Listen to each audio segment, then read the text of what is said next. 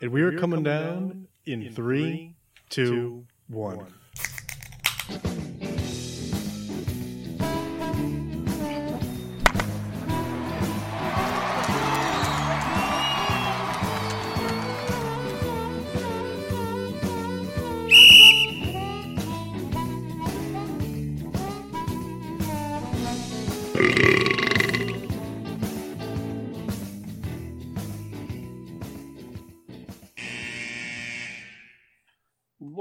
Welcome to Getting Sports with Drunk. I'm your host, Cookie the Riddler, and I'm joined by Mark. Sheen Washable. Nope.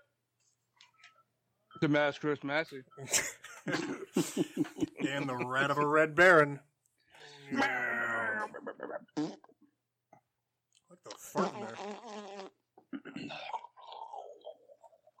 So, welcome to Quarantine Edition number six. Something like that. This is rough. Yeah. I miss you guys. I think personally that we should all go the rest of quarantine without showering, so the first show smells right. Little musty. We talking same clothes too? Just just really Just same draws. Just same draws. And Kendall, you have to wear the same wife beater. Alright, I could do that. I'll tuck it in too. Really get that that bottom strip of fabric, really give it some good Kyle, you have to wear the same Burger King polo every day. It's not a polo. A button down. My bad. My apologies. uh, so starting lineup, Souls, what are you drinking? Uh, Ninja vs. Unicorn from Pipeworks Brewing Company. Out of? I don't know. I didn't get that part of reading. I didn't have one first. Chicago, man. Chicago, man. Hey, you rat, what are you drinking? I have from Cisco Brewers Foster's. Sank- Sankaty Light Lager. Yuck. You are the fish that we know. Machine. I have from Dublin a Guinness. Beautiful. Uh, I'm drinking from Stony Creek Brewing here in Connecticut. It's in Branford, right outside of Hartford. Um, I am drinking Wash Your Hands. Ooh, I've pretty been wanting cool. to try one of those. It's a just a lager. It says on the side of the can. It takes 20 seconds to effectively wash your hand, about as long as the chorus from Heaven on Earth. And while we know things are scary out there, we hope this humble beer brings you more than 20 seconds of peace.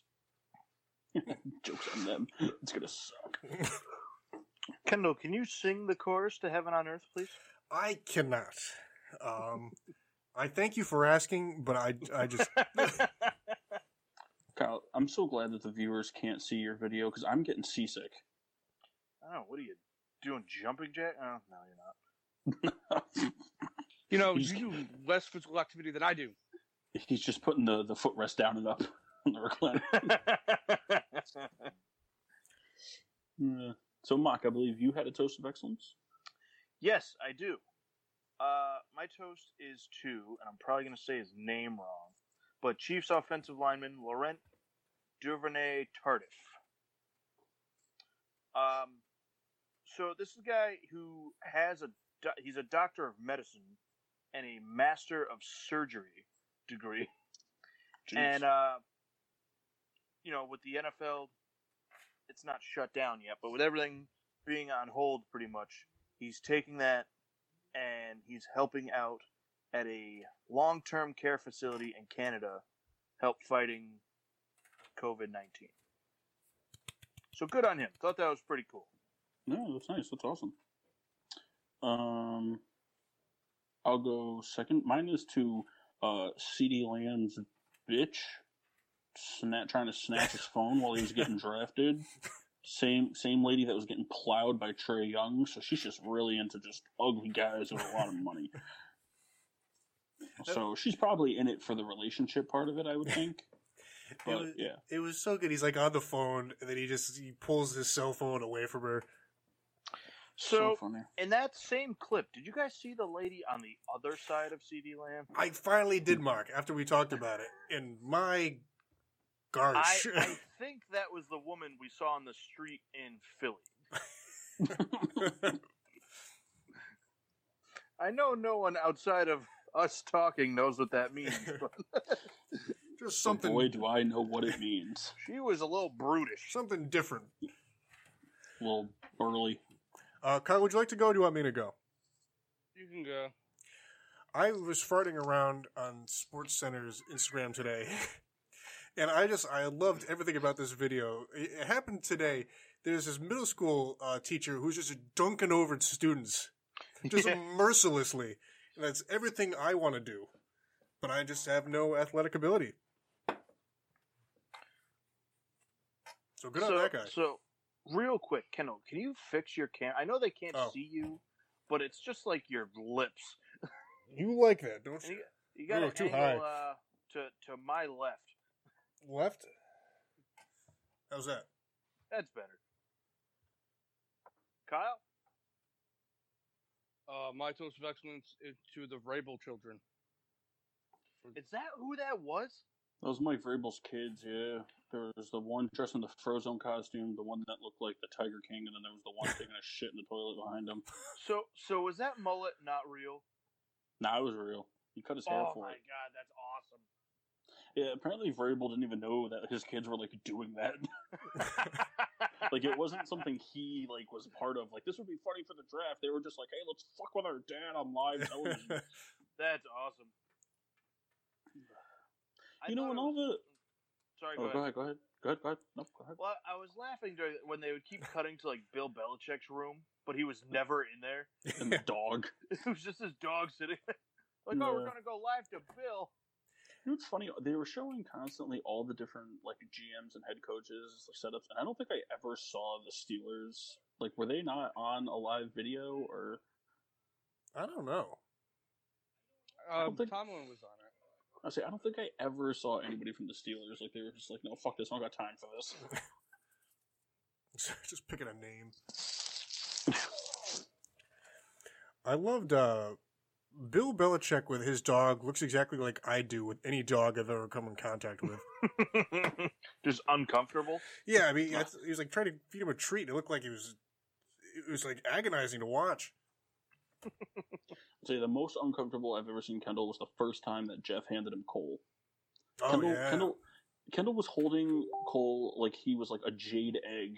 That like if he if he dropped it, like the security alarms are gonna go off. That was the first time I ever held a baby.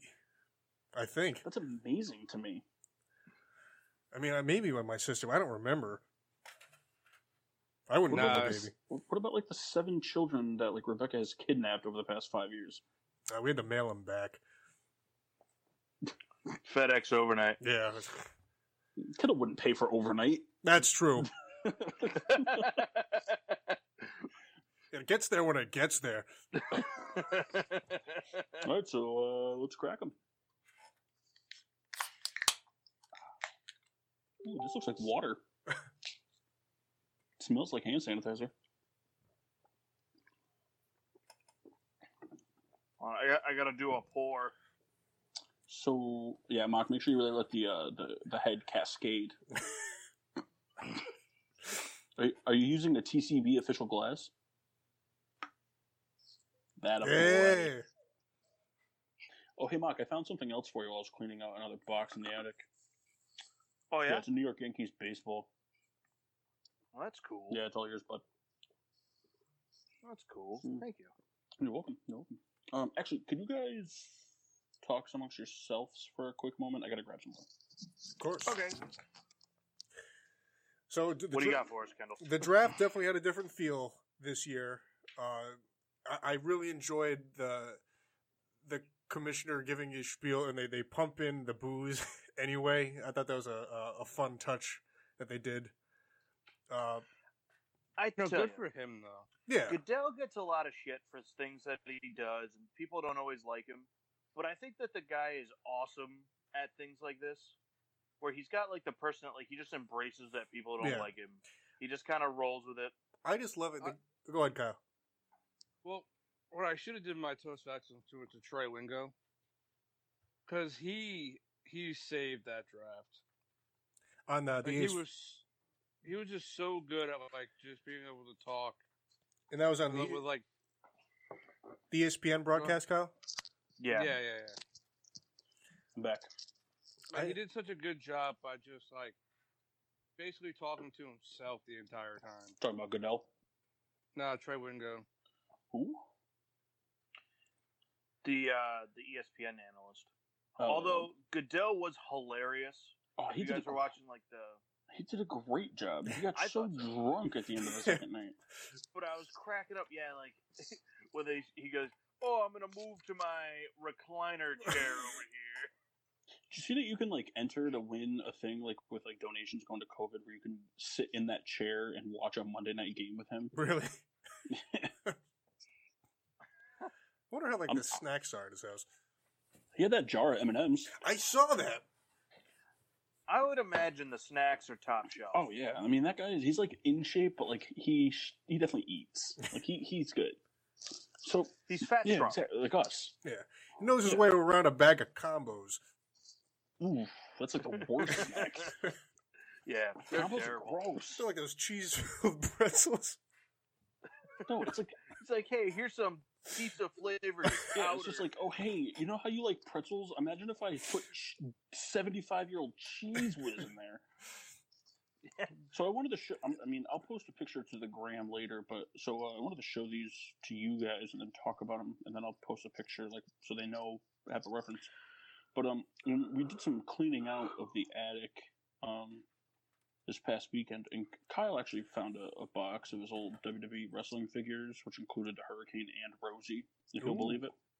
Um, but we found some hockey pucks, and these are fucking awesome. So I'm going to show you. There's five. I want to show you guys. These are the first two. These are the least of the cool ones. So it's a Florida Panthers puck, Hmm. official NHL puck, and then a um, French. Go figure, Kyle's. A French, less Canadiens Montreal official NHL puck. That's pretty cool. So it's a Canadiens puck, but it's in French. And then Kendall will definitely get a bigger kick out of this than anybody else. But um, so I have a slew of the history of New Haven hockey. Hmm. So we have the AHL team, New Haven Senators, Wow, actually, I don't even know what that is. with the U.S. healthcare on the back. Hmm. And then Kendall the- acts like he likes New Haven hockey, but he really doesn't. Right, I wouldn't ask. And then another NHL affiliate team, the New Haven Nighthawks, which Hey. our friends at our uh, our friends at Thimble Island uh, have brewed a beer named after, which we've had on the show before, and it has a WTNH Mega Eight back. That's cool. Old school logo. Yeah. And then the cream of the crop. So this is a little. Uh, I'll give you guys a little hockey history here. So in when the Hartford Whalers, which were an NHL team, were shipped off to Carolina and became the Carolina Hurricanes, there was a AHL team that was shipped up to New Haven. Um, part of it was basically just you know they lost their NHL team, so they figured there'd be a void in the market, so people would go to this AHL game. It's stars, you know, coming up type of thing. So they made this team. They played from 1997 to 1998, only two seasons, and it was called the Beast of New Haven. And they were voted through the entire annals of NHL, AHL, CHL, all the hockey leagues that have ever existed. So we're talking Russia, Europe, all the Scandinavian countries, Canada, United States, any place that's ever played hockey. They were voted the worst logo of all time in all of hockey. And when you see it, you will understand it is fucking atrocious. I like where this is going. The official American Hockey League AHL puck for the Beast of New Haven. Oh my god.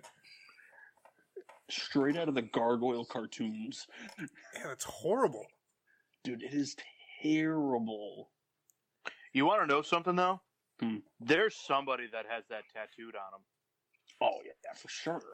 Right on like Yeah, the the back Probably of their somebody who's drinking these exclusively. But so there's your little piece of uh, Connecticut hockey history there. Yeah, That's cool. So is that Cool. just a, a set, or did this stuff just got bought along the way, or Well, so you have to ask Kyle. These are these were his. So If it was two just are- in a set, that'd be hilarious. so these two I got from Kyle here, the New Haven Nighthawks and the New Haven Senators. Those two were in Kyle's thing. This Beast of New Haven puck was actually in a box with the New York Yankees baseball that was actually in a tote full of Nick's stuff when he was a kid. Kyle's cousin Nick. Hmm. So this one I actually got from Nick, and he was like reluctant to give it to me at first, and I was like, "Come on, what, Maybe what he doing?" maybe he has the tattoo. It'd be so funny. You're like seven. but yeah, look at that logo. This is like the worst logo in the history of everything. Yeah, if you asked me to draw like a gargoyle, like that's exactly what I would have drawn. Okay, first of all, this is way too advanced for you, What- you liar. Yeah. Well, I mean, If I it, asked it would look something like that, That's what he would picture. right? And then have it not look like that. But that's what I. I just picture the ink blobs that you see at like psych, psych evaluations are Kendall's finest artwork of like trees and like drawing a rhino. And then there's also this home of the South Windsor Knights, South Windsor Youth Hockey Puck. I don't know where this came from. Uh, I think it came from South Windsor. It's a good point. I like that. Thank you. And in case you guys were wondering, six standard uh, adult rec league hockey pucks is the exact same height as a 16 ounce beer can. Just put that out there. if you guys need the, uh, the visual here.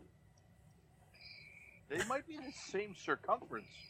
Uh, now, the hockey pucks are just a little bit girthier. More chody. I got you. But, right, yeah. Like, these are more, the hockey pucks are more Mandingo, while the can is more Johnny Sins. If you put them down. if you guys know who those actors are, Those actors. Uh, Kyle, you still there? Yeah. Oh, hey, what's up, bud? Hey. Uh, so you guys want to do? We'll do the drafts of second hour. yeah, we can do that. we can do Mock's thing first. Let's do Mock's thing first. Uh, elaborate, please. The thing with the teams, bro. Oh, all right. Yeah, let me grab that. He is an idiot. Kyle, do we have to do NHL box scores tonight? Yeah, we'll do that. Am I the I only didn't realize. one I didn't realize we uh, came up with a final plan for this. Am I the only one who's been to an NHL game? Mock's no, been to one. I've been to one. I have Oh. not been to one. Yeah, I'm not Do the do them first. Do what Do- first? Actually, do the box scores later. Okay, good talk, kid. All right. So, Kyle, what do you have in mind for these uh, baseball chips here? Well, I thought we played a little game here. Uh, can someone keep score? Yes. I think I think Rebecca's on that. I'm writing a paper.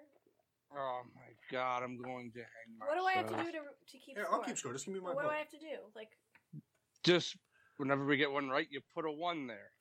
okay. So everybody gets a point? Like, everybody's eligible for points? Yes. Hey, just so you guys know, Rip Hamilton's doing a Q&A tomorrow on Bleacher Report. Is he? Good to know. Do you guys even know who Rip Hamilton is? Richard Hamilton. Yeah, not you, Kyle. He was a long time uh, Boston Bruin. Yep. He was their goalie shit. for like 30 years. Kendall, you gotta get the computer ready just for factual. All right, Kyle. So, what do we want to do with these? What kind of game you thinking? I'm thinking the thing that I said yesterday, which everybody knows what I'm talking about. Um, so, like, Well- I'll say a year in a position, you gotta give me the player from 2000 to now. Oh God, no, Rebecca, can you go ahead and just put a big fat sprinkle covered donut on my name? Oh, you'll be fine. All right. We'll play first one to five. So All right. okay, so just so that the listeners know, uh, Mock found a MLB matching game. You know, like where you'd flip everything upside down and you have to flip them, you know, two at a time and try to get like, like both Yankees tokens. Like the child's game. Yeah, exactly. So we're going to use those. Mock's going to flip a team. I'm assuming, Yeah. and Kyle's going to give a year in a position, and we have to guess the player for points. You have to explain these things, Kyle. They don't. They're not just going to be like, "Oh yeah, they're doing that thing they talked about." Oh, I don't explain well. From their group text. Yeah. All Good right. thing I pay, good thing I pay the extra seventeen cents for premium GSWD. All right. Who's up first? Kendall? All right. Perfect. Kendall, your team is Los Angeles Angels. ah, the angles. Now, Okay, Mark, nine. give a year in position. Oh, I have to give the year in position. Yeah, everybody's gonna play. It's not just gonna be me. No, that's fine. I, I Kyle, I'm going to need you to fact check the players. Well, that's what I Um, got Kendall for. I will All fact check. Well, Kendall, Kendall, can't fact check um, because he's I- guessing. I won't cheat. I promise. Because you, you guys are gonna hear me type. Ready? Listen. You can hear that, right? Kendall, Nope. 2010 um starting pitcher. Just any starting pitcher. Well, yeah. Any starting. pitcher? Uh, 2010 was uh. Did Clayton Richards play there in 2010, Kyle? Uh, is that your final guess, Uh. Yeah. dude? You're a fucking idiot. God, that was so veto sounding. Yeah. He was never an angel camp. He wasn't. Bro. Meat and fish. Are you thinking of Trevor? Uh, are you thinking of Garrett Richards? Yeah. Not Clayton Richards. That wasn't a point. Yikes. So that wasn't a So you could have said Jered Weaver.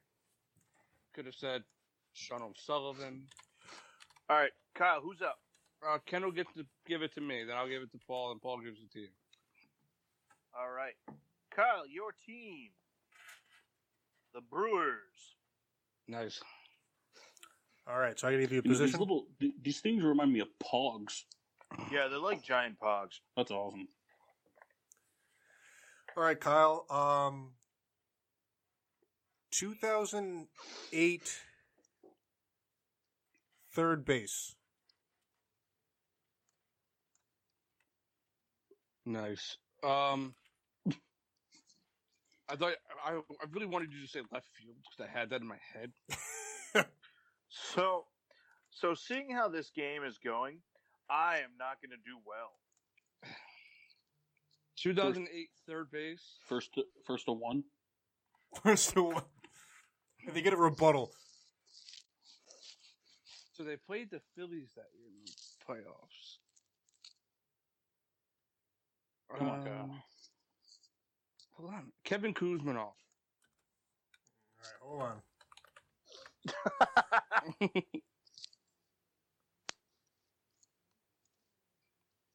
I doubt I'm right.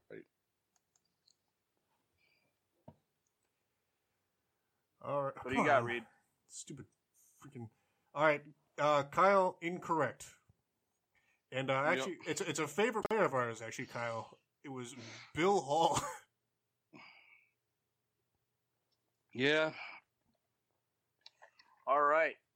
On to the Riddler. Your team. Oh, oh, I didn't mean to turn my video off. Is the. Oh, that's a National League token. Oh no! All right, who was the commissioner? The Tigers. All right, Paul, the 2004 center fielder. That's such bullshit, Kyle. Um, let's see. It had to have been Byron Buxton. It's only. I mean, he's been around for like I don't know, what, close to like thirty years. Um, Gerald Sanchez. You know, Paul, you deserve half credit for that. Because it, center fielder, right, Kyle? Yeah. Alex Sanchez was the correct answer. For a shot in the dark, shit. shot in the dark name, he got the last name. All right. bullshit. So do I win? My team. Ooh, the Berg. Pirates. All right. So, Mark, you ready? Uh, yeah. Okay. I'm doing my own fast fact checking here because I don't trust anybody that deems themselves a rat. I think I think I just accept it. Yeah. Okay, uh, Mark. Let's go with the 2014 shortstop. Hmm. I believe it was Julio Lugo. Goddamn. That was incorrect. Damn. It was Jordy Mercer. No, I was close. Half credit. Yeah, you were I- I- right on it. That checks out. That checks out with me. All right, Kendall. Oh. Ooh, the first Mets. rat. I can't The wait to. First rat. I can't wait to just blow this on principle. Nobody's gotten one right yet, right? No. Uh, no. Just making sure. And and I got a feeling that no one's gonna get any of them right. Uh, Kendall, give me the 2003 um right fielder. It's gotta be. It's gotta be my boy Cliff, right? Cliff Floyd. I'm on it. Now, is that before Delgado? Well, Delgado was Yeah. first base. Did you say left field or right that was field? it. He didn't play any right field. I mean, he may have. but He was primarily first base. Did we say left or right? Right field. Ooh, right field was Roger Cedeño. Cliff Floyd was left field. Ah, damn. Can I get credit All for him right. being in the outfield? Kyle, your team, Ooh, A's. The the A's. Athletics of Oakland. All right, I want to. I don't want to give Kyle just a a giveaway because he, he he knows his team pretty well. All right, let's go with the um, 2012 second base. Uh, Bartolo Colon. Correct. He wrote, he wrote a book. I pre-ordered it today. Did he? Oh, Marco think you told me. Scutaro. mm, no good. Who was? J- Jemile Weeks. Ah, yeah, pretty forgettable guy. All right, Paul. The Orioles. the 2011 catcher.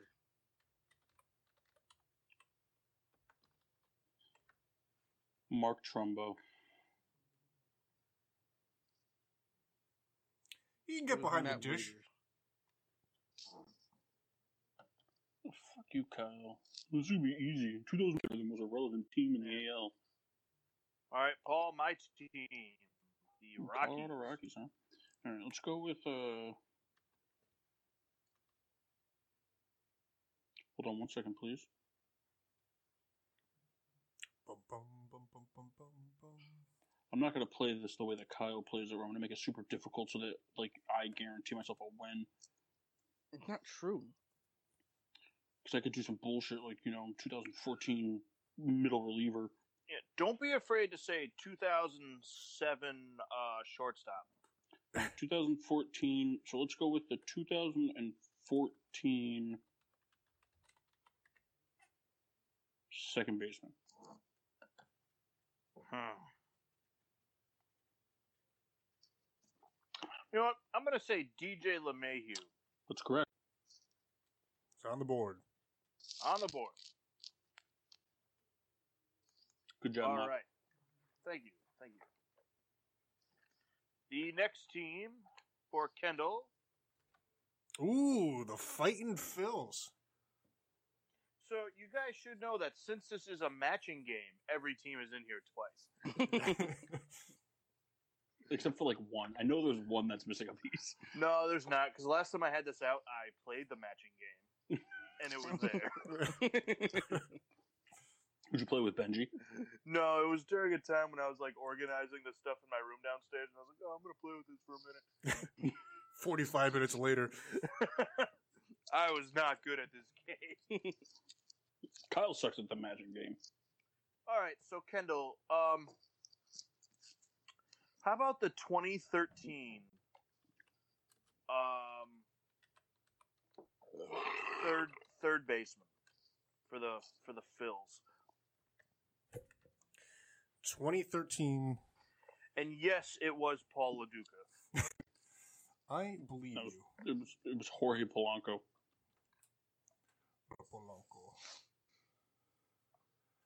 Oh my god.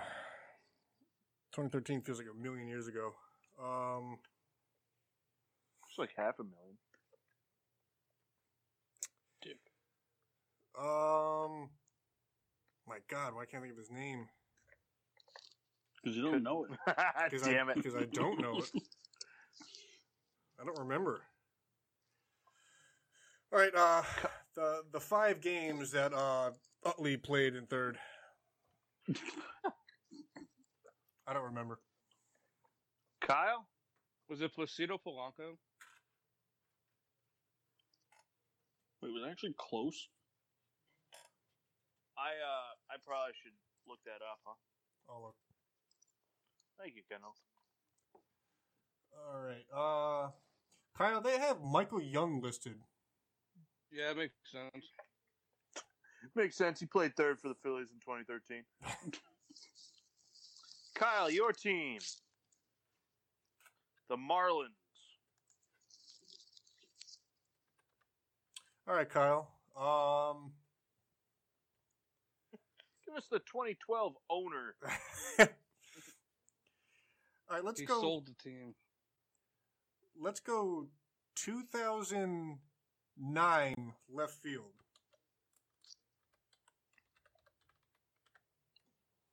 It was me.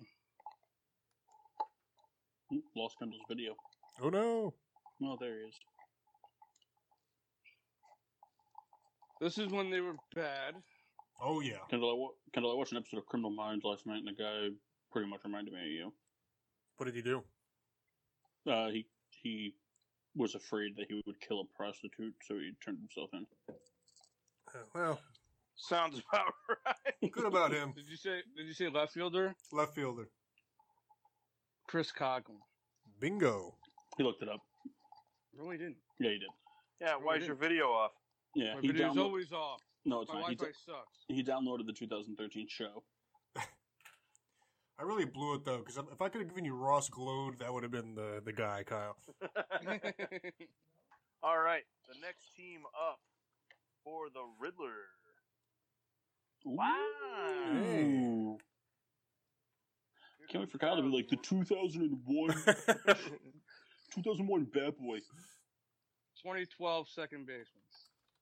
Come on, Kyle. Get better than that. It was Julio Lugo. Is that what we're, is that what we're going with? Mm-hmm. All right. The 2012 second baseman was Gordon Beckham. I know that. Bingo. Paul, can you name the DH? Can I name the what? The DH. For 2012? Yeah. Does this bonus points? Do I get bonus points for it? Yes. All right, so do we all agree on that? Before there's like a discrepancy thrown around? Listen, I'm not gonna get any points, so I'm not worried about it. I, I say hmm. yes because we need to get to five. All right, it was Adam Dunn. So, Bingo. So Paul got one right and nobody else did. We got two points. You got And also, Adam Dunn's name just deserves to be said on the air. I also got one right. I also have one. Okay.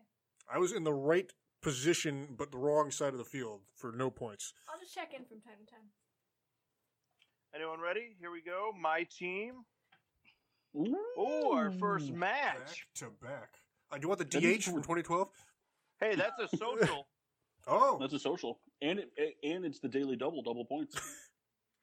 What team was it? I couldn't see it. It's the White Sox. well, Kyle, we said it's our first match. And Okay. it's a daily double. who's gonna make the noise? Paul's got to give it to you. Yes. I got to give it to Mock, right? Yeah. All right, bend over. Yeah. Ad lib masturbation joke. Oh, holler at your mother. All right, Mock. So let's go with the 2005 third baseman. Haha. so, the deal with 2005 is that's about, let's call it 13 years before I cared about the White Sox. So, I think the year Scott Brosius came back. That was such a bad guess.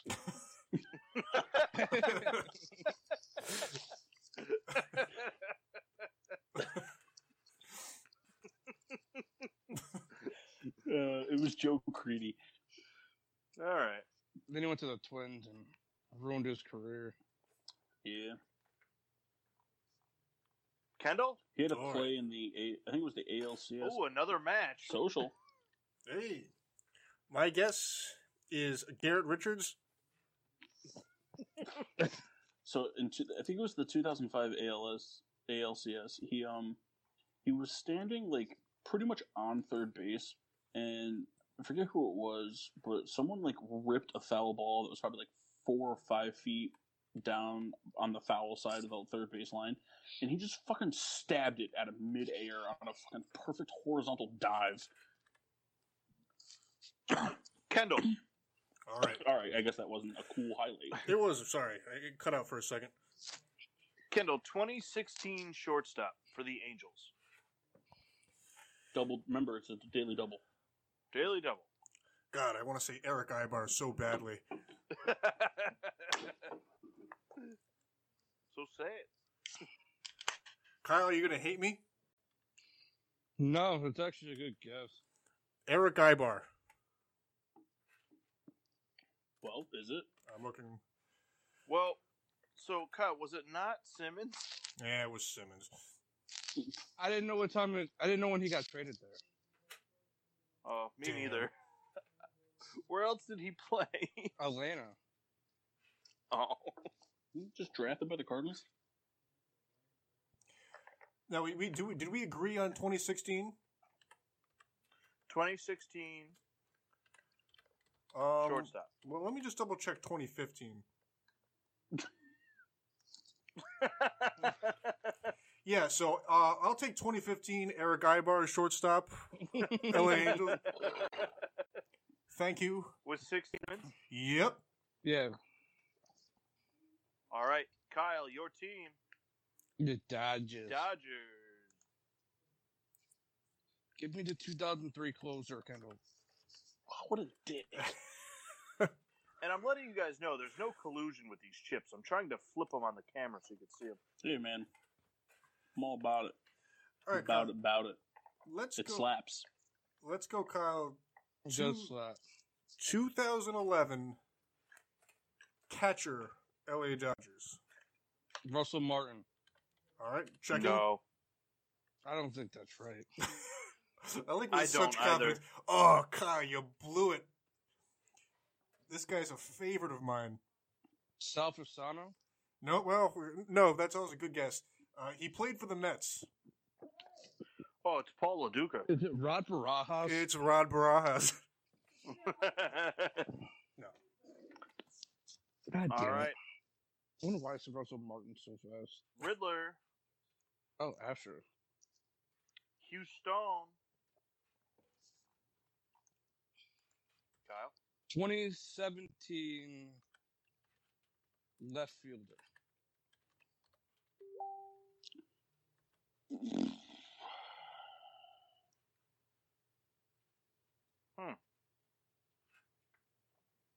I don't know where any of the people play on. Me.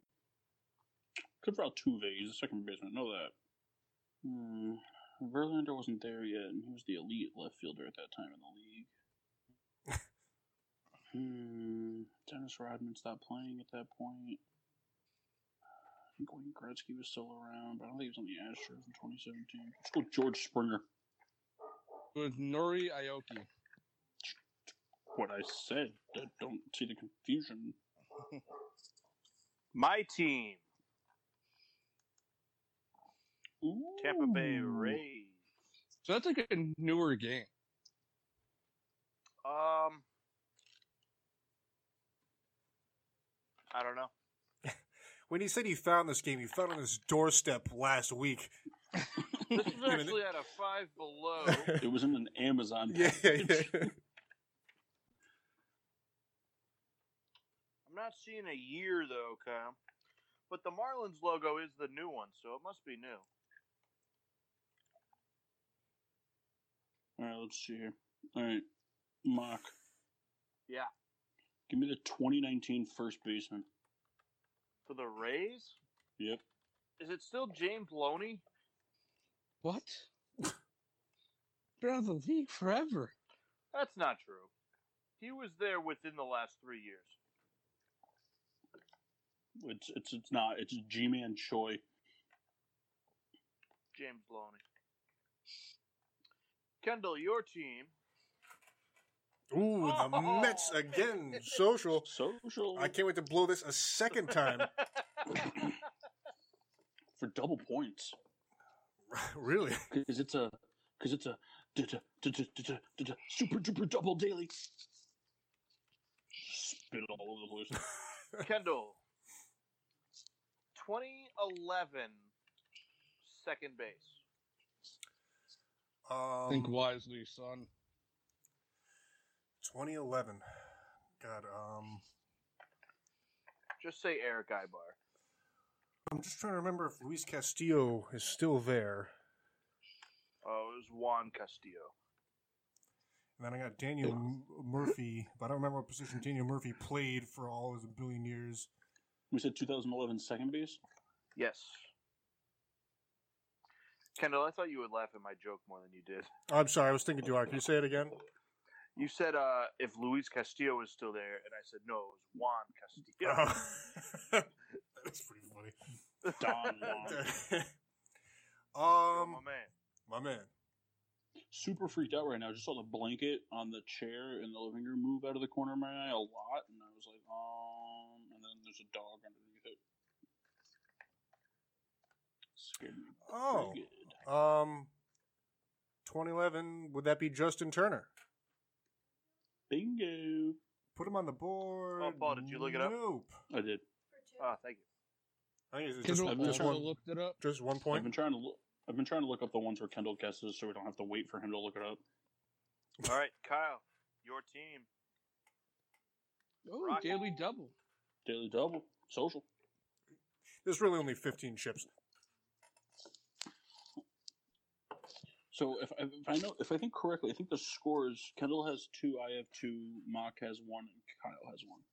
Yes. Correct. Uh,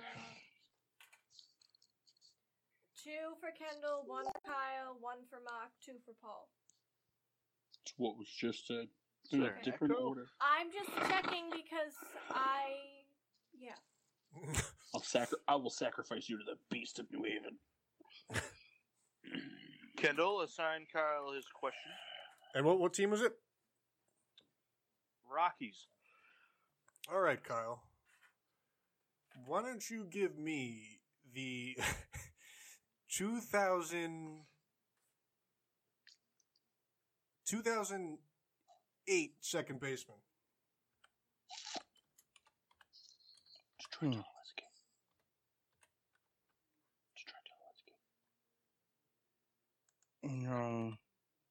go. Just try to let's go. No. Yeah, first of all, fuck off. Okay, so with so much confidence, you fucking jamoke. It was like some nobody. A nobody wasn't a to nobody. you, but a some. He played in the MLB. He can't be a nobody.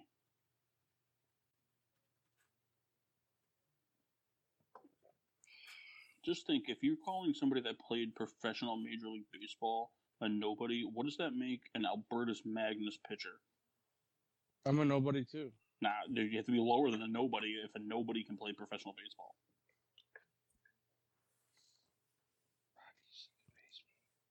You have to be like an Atlanta Braves Cole Hamels. Anyone else think he's winning the Cy Young this year? Oh, that'd so fucking great. Kyle already bought his jersey. Did you really? No. No, but I had Bob convinced that he bought a Chase Claypool jersey already. I don't know, Kendall. Uh, Kyle, this is a player that I made you draft all the time. No hints. yeah, but that there's a lot of them. Is it LJ LJ Hose? No, but Houston No. loves hose. All right, Kyle. The answer was Clint Barnes. Ugh. You know, I think if I found a magic genie lamp during quarantine, one of the wishes would be to grow hair in the middle of the mustache where there is none. Like, I wouldn't even think twice about it. Hey, it's still a pretty good mustache. No, it's not. It's a terrible mustache. Better than anything I got going on. Well, yeah, but it's not saying much. All right, Paul, your team. Ooh, Ooh, the American League. All right, Nice. I got both leagues. Blue Jays. Thank God there's the same commissioner for both leagues. Not back then. We'll go with the 2015 center fielder. Kevin Pillar. Kendall. Bingo. It's my boy Kyle. Put some fucking respect on his name. We would have also accepted Dalton Pompey. No, you wouldn't have. So Kyle got one. How dare how Paul dare you one. how dare you how dare you compare one of the most elite defensive center fielders to a fucking active volcano? All right, my team. Ooh. Ooh, gross. Padres. I also don't like that they're yellow. I can tell you guys that I can maybe name six Padres all time. Five of them are Manny Machado. I forgot he was a Padre. Seven, yeah. God, I can't wait to hang out with you guys. Yeah. Got to shake your hand the other day, though. I was super pumped about it. Like I was just like, I don't care about quarantine. I need to touch him. I need to make sure he's still real. Yeah, Look, way, when this is go, when this Kyle, is over, when this is over, wiffle season starts immediately. We can play Wiffle without touching each other. Nah, by the rules of our terrible umpiring jobs, we have to be within six feet of each other. Each bring our own so, Paul, bat. my team was the Padres. Oh, I have to do it. Okay, uh, 2013. Nah, you know what? That's you, you said you don't know a lot of Padres. Let's go 2017 starting pitcher. It's Wil Myers. It's not Wil Myers. Um, well, actually, twenty seven. That that's when Lincecum was a Padre. I'm No, It wasn't. Why couldn't have I gotten this one? Lincecum was never a Padre. I know Do you though? he looks like a Padre. No, he doesn't. Kyle, he one time ate something in San Diego. All things have him linked there in free agency. You know, his mother's sister was from there. Yeah, the guy is a humongous monk fan. He's gonna be a Padre. Probably wasn't. Kendall, your team. Ooh, the MLB. The Royals. He dropped. Roy Hales. hey, what year was it that uh we went to that that uh Steelers Bengals game? 2015. 2016. Oh, 15. Looking for the, the World Series team. Looking for- you, you roach. So it's The 2016. Nah, 15. 2015. So give us the 2015 uh third baseman. Jesus Christ, lay it up for him. he says that. Yeah, that's it. God. Kendall, apparently I laid it up for you. I want you to really think back to that team, that roster. I know, when you can't get Eric Hosmer out of your head, does you no good.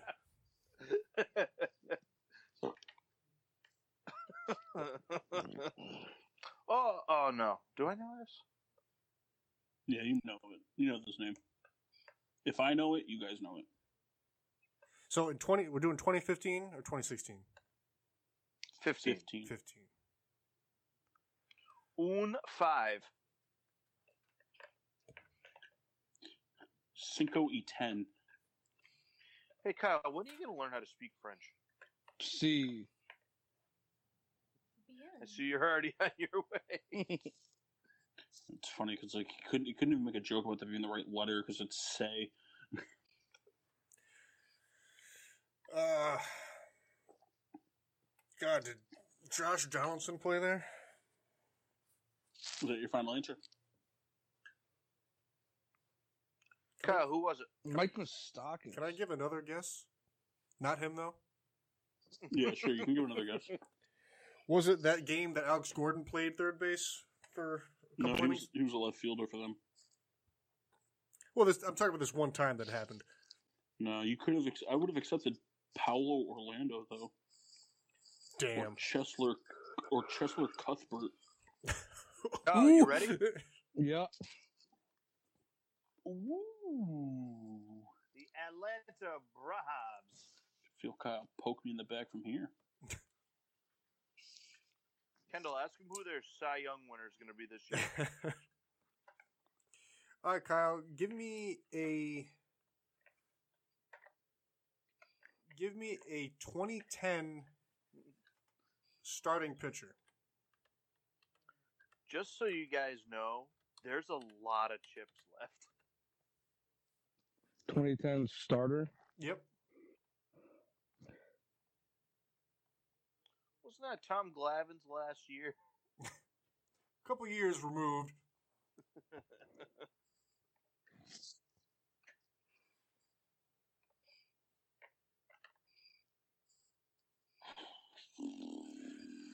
A lot of good names on this list that we would have remembered 10 years ago. What's that noise? It's Facebook. Oh. yeah, you rat. Tim Hudson. Yep. Tim Hortons. All right, Paul.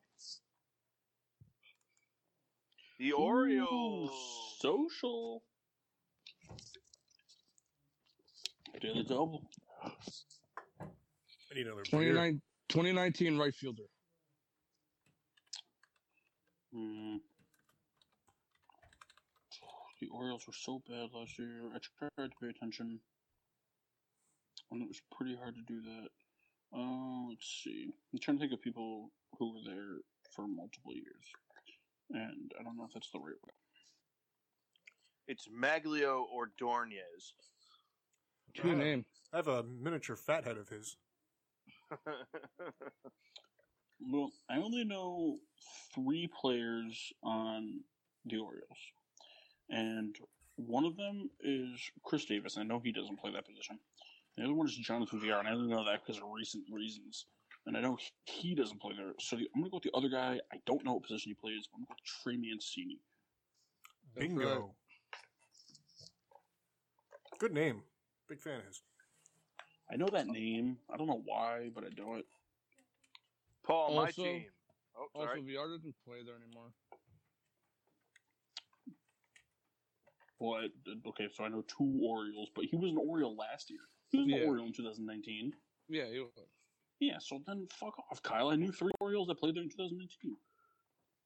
You're just mad because I got five points before you, bitch. My team. Oh, are we done?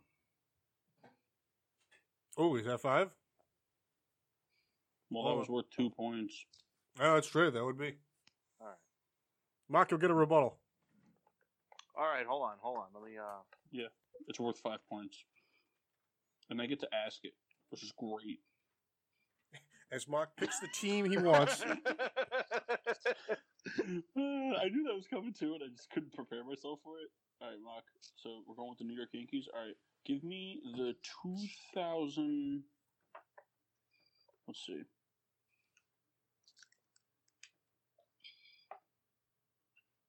I'm gonna make sure this is as easy as possible.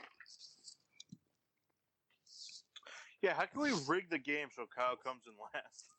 All right, Mark, give me the 2011 right fielder. Hmm. I'll give you no, him. No, it's not. And no, it's not Ramiro Pena. 2011. You guys had Bartolo Colon this year. Was that the year he was there? He only played one game. Huh. Two plate appearances though. I hope he played that one game as the right fielder. I think 2011. These are just hitting stats. Never mind. Bartolo Colon uh, pitched in 38 games and went 8 and 10, an ERA of 4. Sounds about right. You guys also had Ivan Nova. Wait, question score update. Is it still correct? Kendall has two, Kyle has one, Mark has one, Paul has three. No, I have 5. Okay. Yeah, Sorry, Paul already won. This is just a rebuttal. Uh, I had to get another beer for Kendall, so I missed out. that sounds about right. 2011. You know, it it sucks because I know this guy wasn't on the team this year, but I can't get his head his name out of my head. Who? Alfonso Soriano. Welcome to the life I live with everything. Man, I'll give you a hint. He played for the Yankees in 2011. um,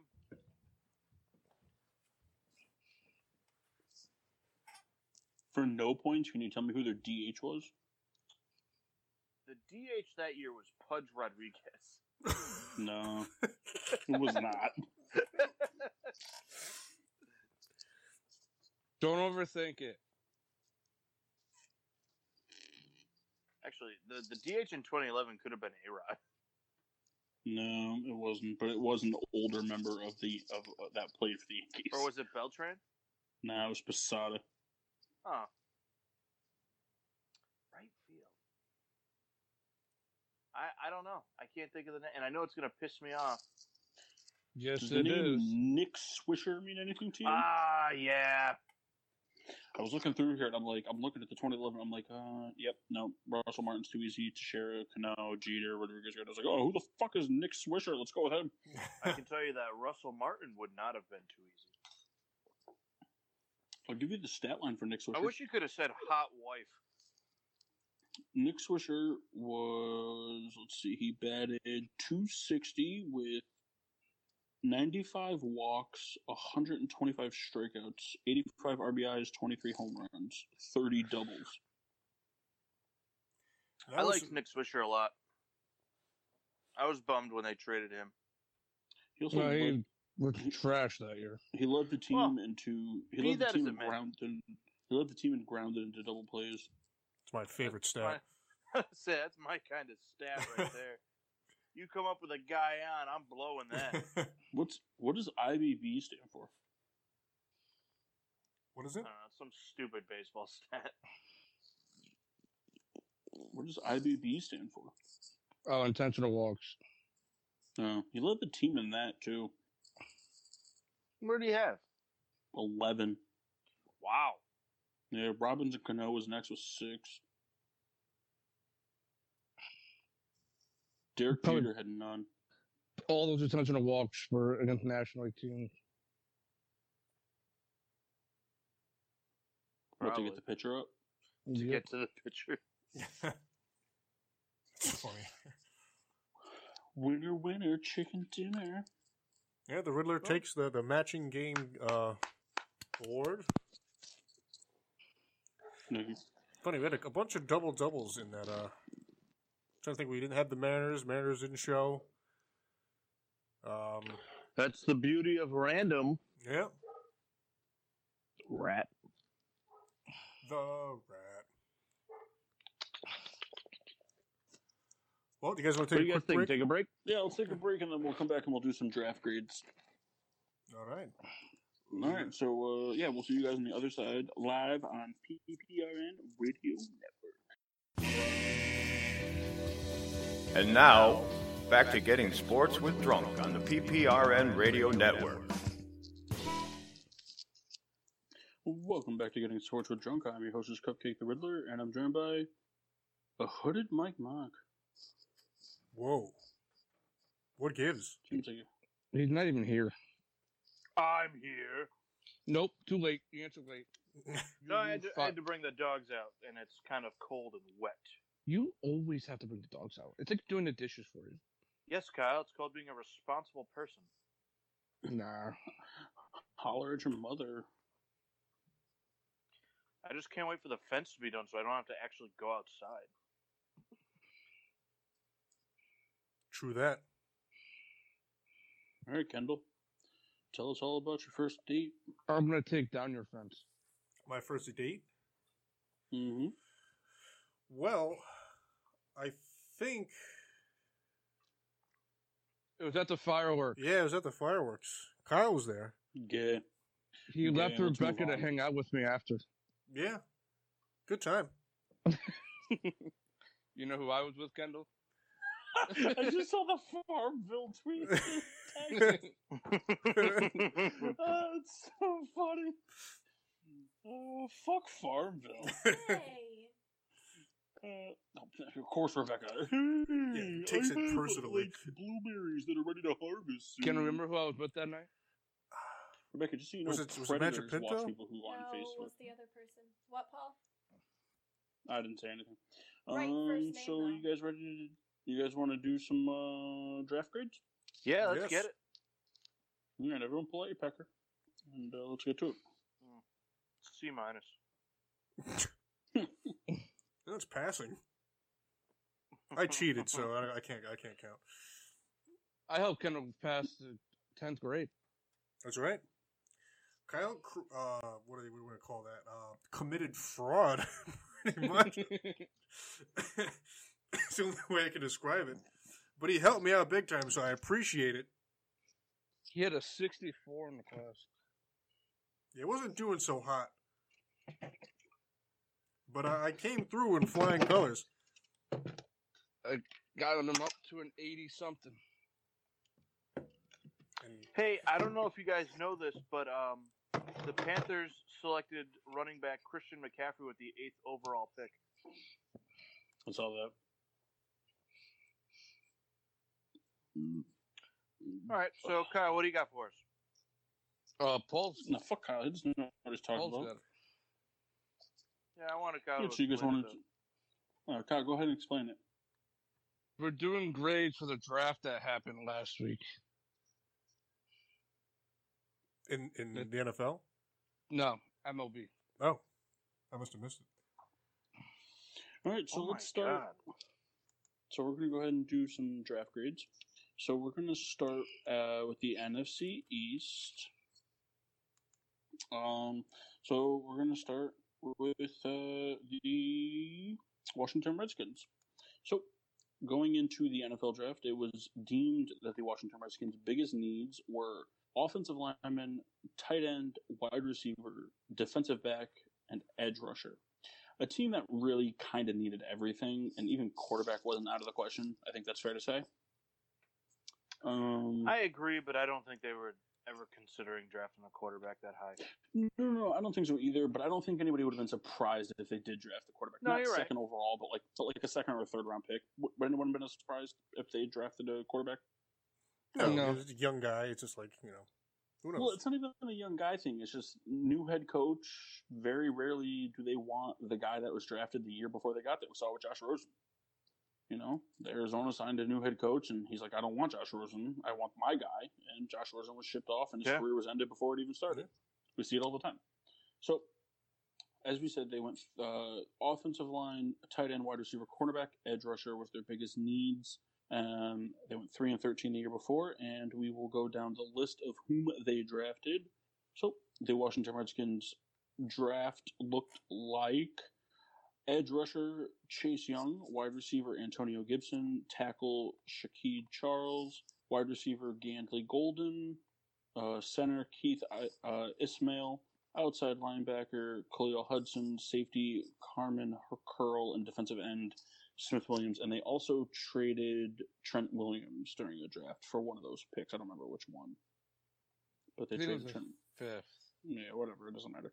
They traded Trent Williams to the 49ers, who, which for a team that needs offensive linemen, you might be thinking, well, what the fuck? That's a real low grade. But Trent Williams wasn't going to play. He was going to hold out, didn't want to be there. They didn't want, so they got what they could for him and moved on. So Um, guys just kind of want to do we could do like a, a around the table discussion. If anyone has anything they want to chime in with, um, I'll start off.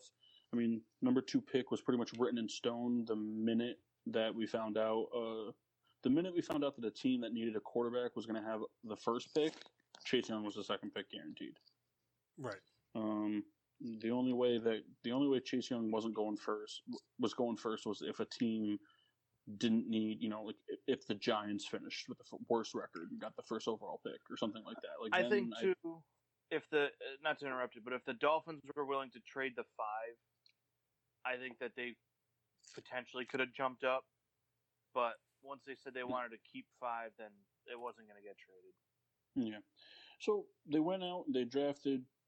They drafted two wide receivers, which was a big need for them.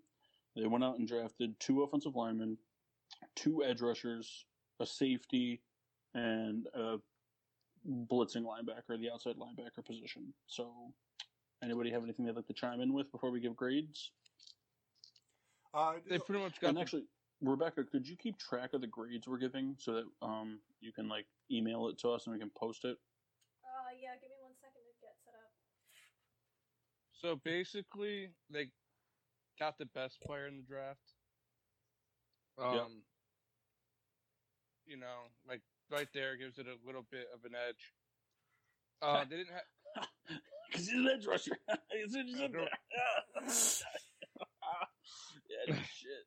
They didn't have Um, a second round pick, so they had a pretty long way to go to pick again. Right, which had them missing out. Even though a deep receiver class, they still missed out on a lot of impactful receivers that they could have gotten. Can I They interject still for one moment? I'm sorry. How do you want this set up? Do you want it set up by team and then you guys each give it a grade? Yeah, just no. Yeah, sure. Do it that way, and then we'll like average it out to a grade. Okay, I'm sorry. What team are you currently on? Redskins. Okay, and I haven't missed anything except for the. Okay. So, anybody else have Could, anything could we also add? put in the?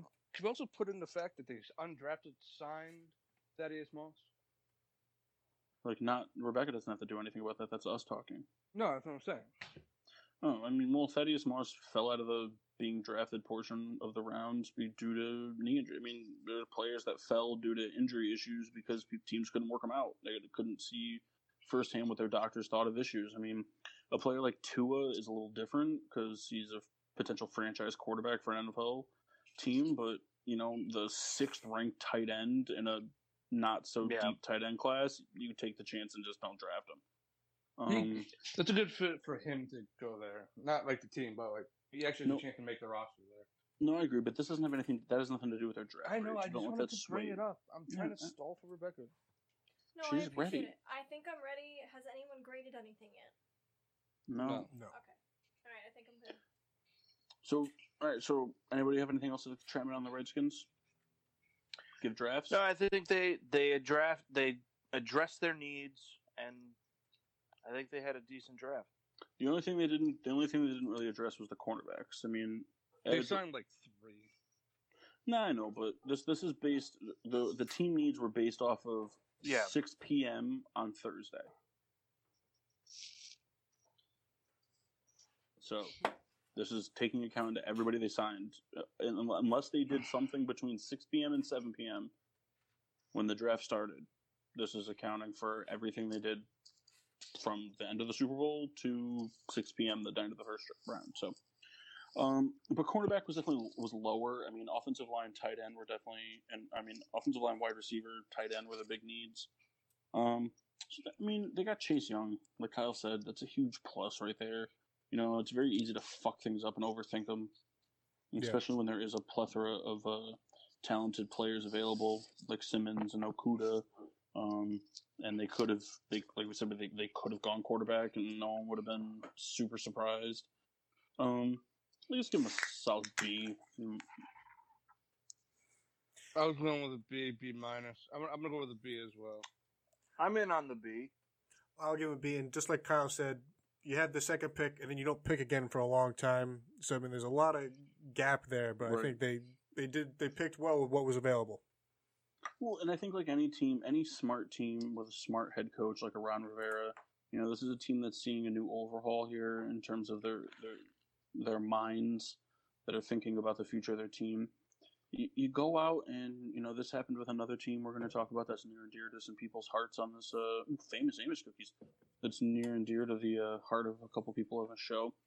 Sometimes when you when you have to go a long time between picks, at, once you start drafting in those middle rounds, you just start going with the guy that's the highest on your board, not necessarily what you know. You don't take analysis into it. You don't take you know who's the best player available into it. Eventually, you just you start drafting the guys that wowed you. You start trying to get your value. Right, you get your value. You get the guys that are high up on your board, not the guys that are high up on Mel Kiper's board. so Yeah, That that was the case. usually just wrong. yeah, so we're going with B. nothing wrong with that guy. Yeah, he was shaking a lot. I give him a B. All right, so B's from everybody for the Washington Redskins. Let's move on to the New York Giants. So prior to the draft, the New York Giants' big team needs were considered to be uh, offensive tackle, edge rusher, safety, wide receiver, and tight end. Now, which I don't agree with this list. I mean, I, I I do agree that they needed to potentially address tight end because it so far it's just looking like it's not going to work out with Evan Engram. But I just feel like there's so many more things they need on defense. The tight end, it's like Yeah. if they don't have it, they don't have it. They'll, they'll, they'll figure it out later. It's not a need. Tight end's never been like the go-to position for the Giants. Um, the the needs list for some of these teams were so ridiculous. yeah, but I can get behind edge rusher and safety. Um, wide Yeah. receiver too. I mean, the the the the Giants are a team kind of like, in my opinion, like the Steelers. They have like the one guy that they know is great, and everybody else is question mark at this point in time. I mean, people played well, but they're still question marks. They're not guaranteed number twos or threes. Yeah. And then I think we can all agree tackle definitely the biggest need. Yeah. so the Giants with their draft went out and got um they went out and drafted Andrew Thomas with the fourth overall pick, an offensive tackle, and then Xavier McKinney, projected best safety in the draft with their second round pick. And then they went on to draft an offensive tackle, cornerback, guard, outside linebacker, outside linebacker, inside linebacker, cornerback, and inside linebacker. So they drafted three offensive linemen, four linebackers, two defensive backs, or, and then three defensive backs. I, I tell So- you, as as a Giants fan, I was happy with their draft. I know, like I was talking to you guys about it. Like I wanted the Isaiah Simmons pick, but the the offensive line pick is never a bad pick. You know, it's always smart to invest. You know, The, the Um, Giants pick for me is a prime example of wanting to be in the minds of a front office. Not because I don't I don't think that Andrew Thomas is a bad pick. Just given that they had the choice of any offensive lineman they wanted, why him? yeah. Like, I'm just I'm just curious. I'm not shitting on them picking Andrew Thomas. I'm just curious, like what did he do that proved to the Giants organization that he was the, the, the sure pick over Wills and Wirfs and the rest of the crop? I I don't you know. The only thing I can say is off of what I've read, and, and it's just that they were calling Thomas the most NFL ready. That he may not end up being the best out of these other guys, but he's But the he can most make an ready impact right week now. one. Yeah. He's the most ready right now. Um, and I think that's more what they were looking for is not, you know, a, a lineman that they need to develop because I mean they can't they. If the Giants want to try and do anything to win games, they need to do it now. here's the thing if as from from a from an unbiased standpoint as somebody who honestly i mean and this isn't like a personal attack but has never really cared for the giants Yeah. I personally have no issue with them going offensive tackle with the fourth No. pick at all i think it's the right move you know i've heard a lot of people saying you know oh you had isaiah simmons there you know there you know you could have even gone you know even if you went derrick brown like those are the game changers on defense that they're saying here's the thing at the end of the day I don't care if it's Chase Young. One defensive player is not going to win you an NFL football game. You need a team defense. Yeah. You, you can have a bunch of 85s on a defense, and they are going to be a better defense than a team with three 99s and a bunch of 65s. I agree. It's just the way it works. Team defense wins football games. So, with that being said, the Giants couldn't address the whole defense in the stress. This, this is going to be something that takes two to three years. We saw it with the Bears. The Bears have one of the best defenses, and it took two to three years of drafting, free agent signing, and then finally putting a bow on it with a Khalil Mack trade. It takes time. It's not something that happens overnight. Meanwhile, on the flip side of the ball, you have the quarterback that you believe to be your quarterback of the future, who was sacked a lot and fumbles a lot due to those sacks.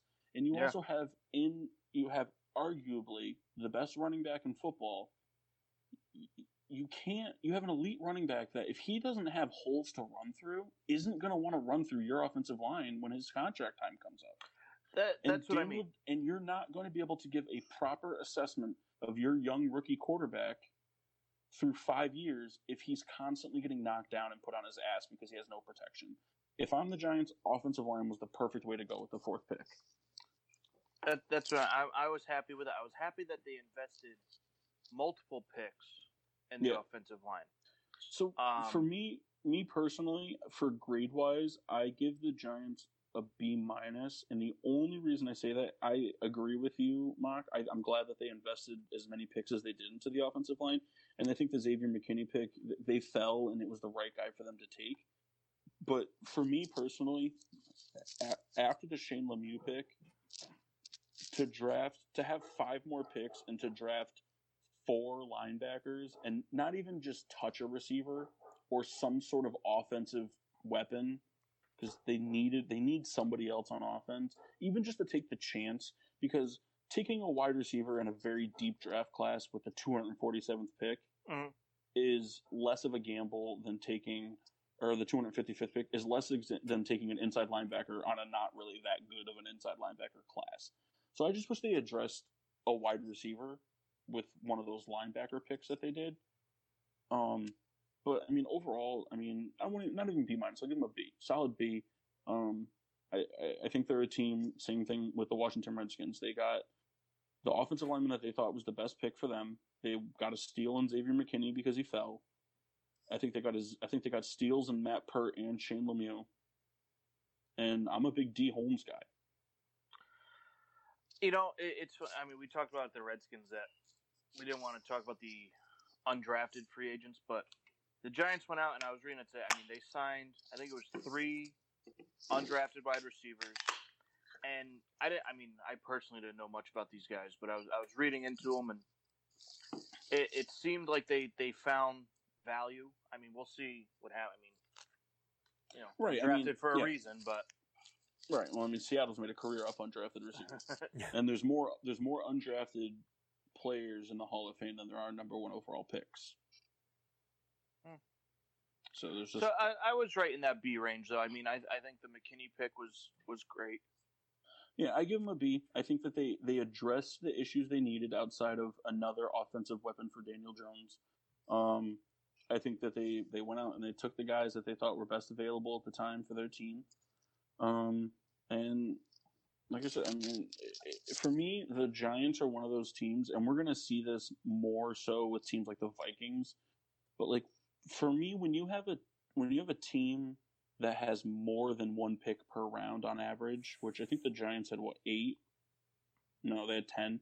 So they had ten picks. So they had three extra picks than you traditionally would have. Yeah. It, it, it's for me, it's almost the same as having three picks, where it's like the more picks you have, it's like the more I expect you to get a splashier person somewhere. I think they did a great job with their offensive line. I think that they set themselves I up to have so a too. great start to this rebuild, and uh, you know I think that they could be a team that, you know, it, it, on paper this is still the Cowboys and the Eagles duking it out for the division, and they might get it at nine and seven or eight and eight, and then the Giants and Redskins are there at, you know, five and eleven or four and twelve, which is close knit. But I think the Giants definitely had a draft that adds numbers to the win column I think for so. next year. I think so. So I give them a B just because it, it, they did the right things, but they didn't do it in a flashy stance. That none of these guys, to me, except for Xavier McKinney, are guaranteed to give them wins next year. I think Xavier McKinney can seal a, a ball game for them here or there through the next Yeah. couple years. But they went out and they addressed the right things. I'm in B. I give it B minus just because with You're an asshole. no, like personally, I think Andrew Thomas. I understand why they went him. He was the top lineman on the board, but he wasn't the best lineman. If that makes sense. No, I Um, understand what you're saying. and then they had extra pick. The four linebackers is insane. And with one of those guys there in the third round as a receiver, you went another offensive lineman that you probably could have gotten the fourth round. So I'm just thinking. I. I think though too, and and, and not because they do need another receiver. But again, I think that they're comfortable enough with Tate and Shepard to, and and I mean even Darius Slayton. I mean, kind of broke out last year. So I think that addressing the line was Well, just and- more important than the receiver. And here's the thing too: the Giants have a luxury that a lot of teams don't have, and that is that if they can showcase this year that they went out and drafted the pieces that keep Daniel Jones upright, with having Saquon Barkley in the backfield, free agents will offensive free agents will come there because it's Yeah. New York. You know, it, it's not like it's like you know, it's not the Bengals. You know, the Bengals could go out next year, and if the Bengals go out and go eight and eight, which isn't great, but it's a huge turnaround from where they were. People still are just gonna be like, I don't fucking want to go to Cincinnati.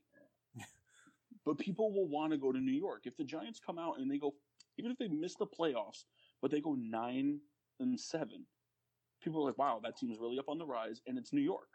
Yeah, I'll go to New York. No, I'll take a deal at New York. So, you know, they, they, they don't have to make the splash at all the things. And I think for me, if I'm the Giants, I'm like I'm I'm not them, so I can't guarantee it. But for me, I think the Giants were one of those teams that like because the wide receiver draft was so deep, at every pick they had a, a you know a, a two or three some worth of receivers that they were like, if they're there, that's who we take. But if not, this is who we take. And I, and I wouldn't be surprised if every time that they just that wasn't the guy that they wanted wasn't there. The Giants are a team that they don't like the guy that's the best available. They like the guy that they like. And with the 99th pick, when they took Matt Peart, they very well there could have been two receivers that they wanted that were projected to go in the next round that were taken earlier. So instead of doing it, they went with the next best available player on their board. Can't fault them for that. I will agree with Kyle. Uh, B minus. Um, I actually like their first three picks, uh, taking you know two offensive linemen, and then Xavier McKinney's like, "Hey, look what we found." I think it was just kind of like a, a perfect timing for them. I just, I, I'm just really baffled by uh, like from the fifth round on, it's essentially all linebackers. I just any sort of other variety. You know, we, we've talked about the receiver to death. It just it seems odd to just draft same position essentially over and over and over again just to just to draft. and for the most part, for the most part, like at least two of them will probably be cut.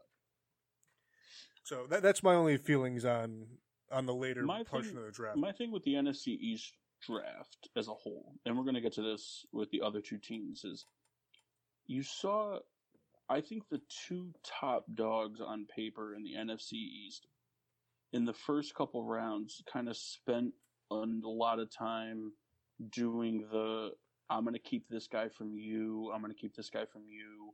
I'm gonna draft this guy because of this team, and then that they kind of fell asleep on the a team like the Giants, and you know my prime example is, is that, and we're gonna get to it with the Cowboys.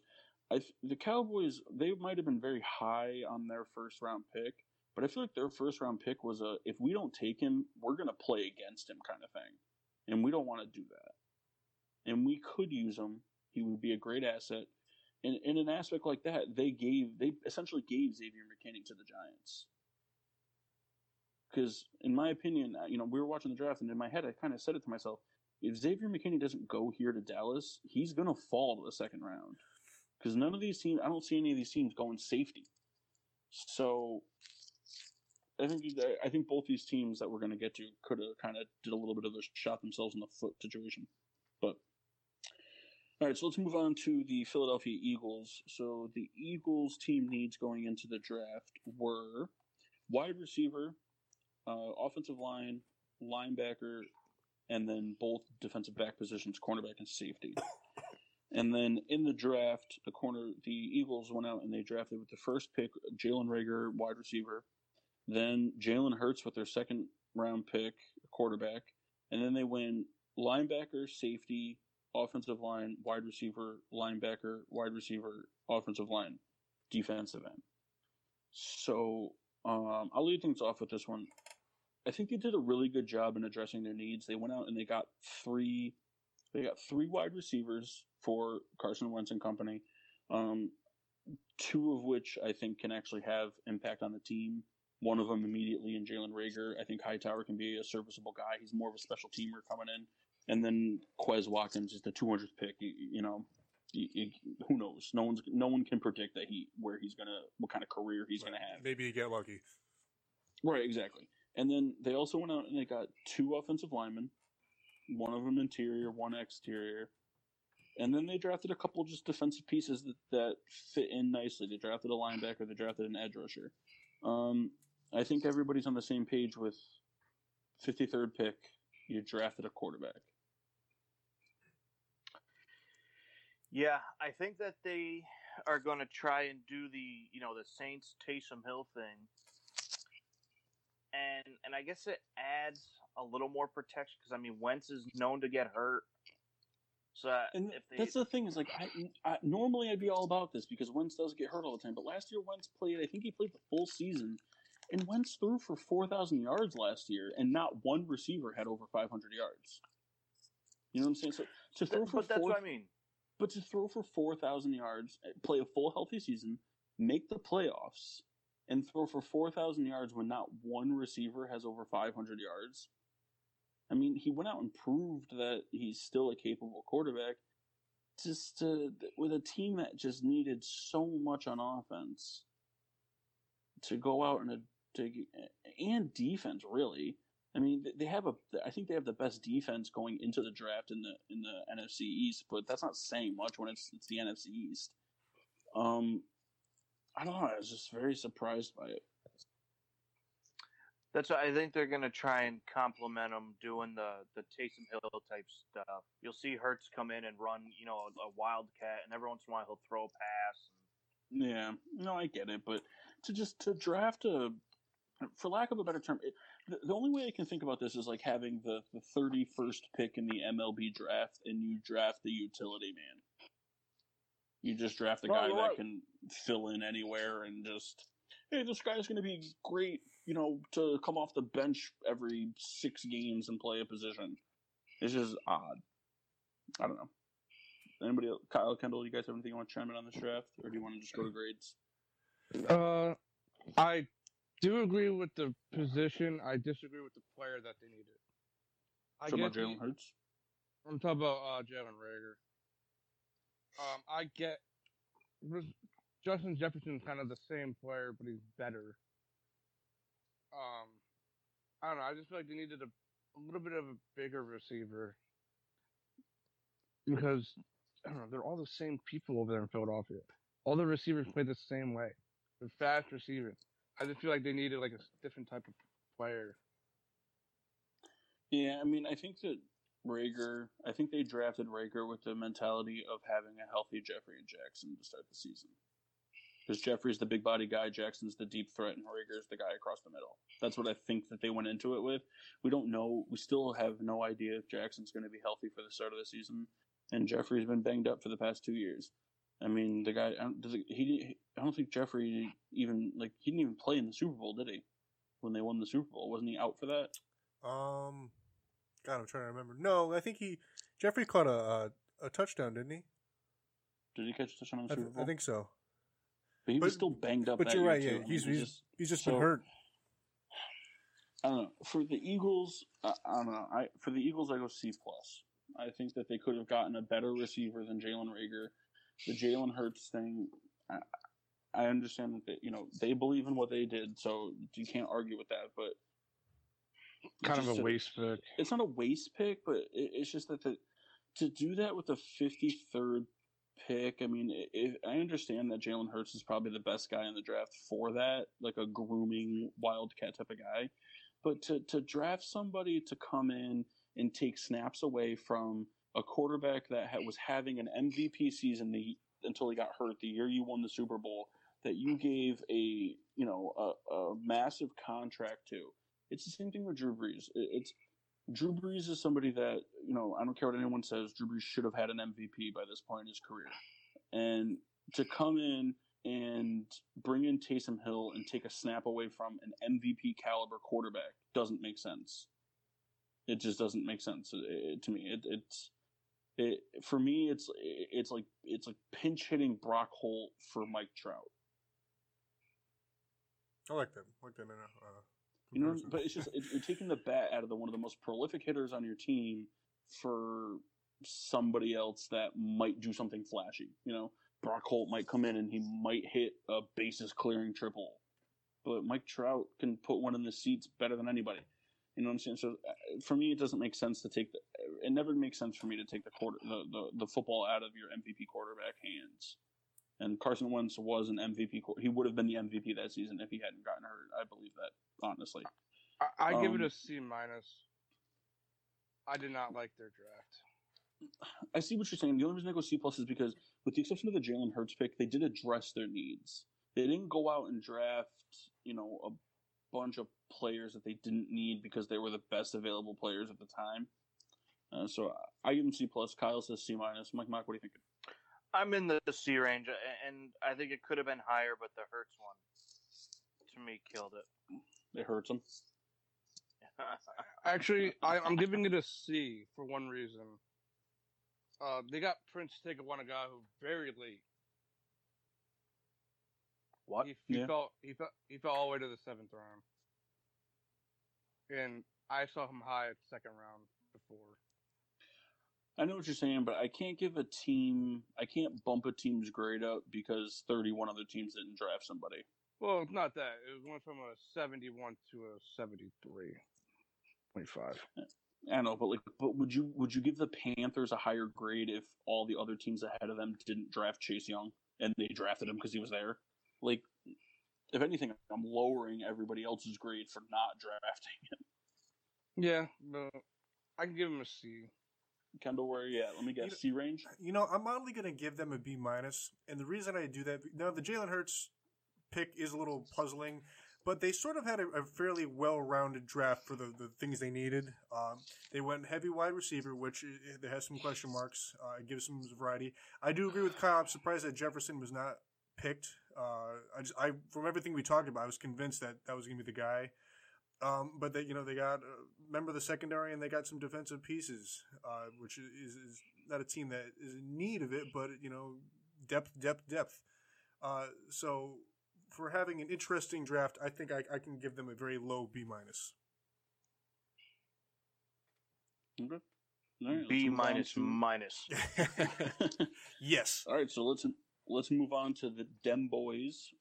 The Cowboys won eight and eight last year, and their biggest needs going into the draft were edge rusher, cornerback, safety, offensive line, wide receiver, tight end. And their draft went along the lines of CeeDee Lamb with their first pick, the 17th pick overall, wide receiver. Trevon Diggs in the second round, cornerback. And then that followed up with Neville Gallimore, the defensive tackle, a cornerback, a center, a defensive end, and a quarterback with their last pick. Um, I mean, for the Cowboys, uh, you know, if you, if you sit down and you watch ESPN for a straight day, you're going to see so much flip flop about the CeeDee Lamb pick. You know, people like Mel Kiper, they love the CeeDee Lamb pick because he was there, and CeeDee Lamb was projected to go so much higher than 17 and this, that, and the other things, you know, and other people, you can't fault them for taking the highest guy on their board or whatever. But for me, there was just so much defensive talent available at the 17th pick that the CeeDee Lamb pick, I think that he was high up on their board, but it was a case of, hey, if we don't take him here, we're going to face him twice a year for the next four years. Um, I mean, they did a good job with Diggs and Gallimore. They, you know, Reggie Robinson and, and Bradley Anae, all their, their defensive picks that they made. They only had seven picks to work with, one of, you know, a one per round basis. Um, but I, I, give them, I give them a C. Um, I- I just think that they, they could have gotten a much more impactful defensive player um, in exchange for the CeeDee Lamb pick and still gotten Trevon Diggs and Neville Gallimore. I think that they addressed the, the offensive line issue much later than they should have.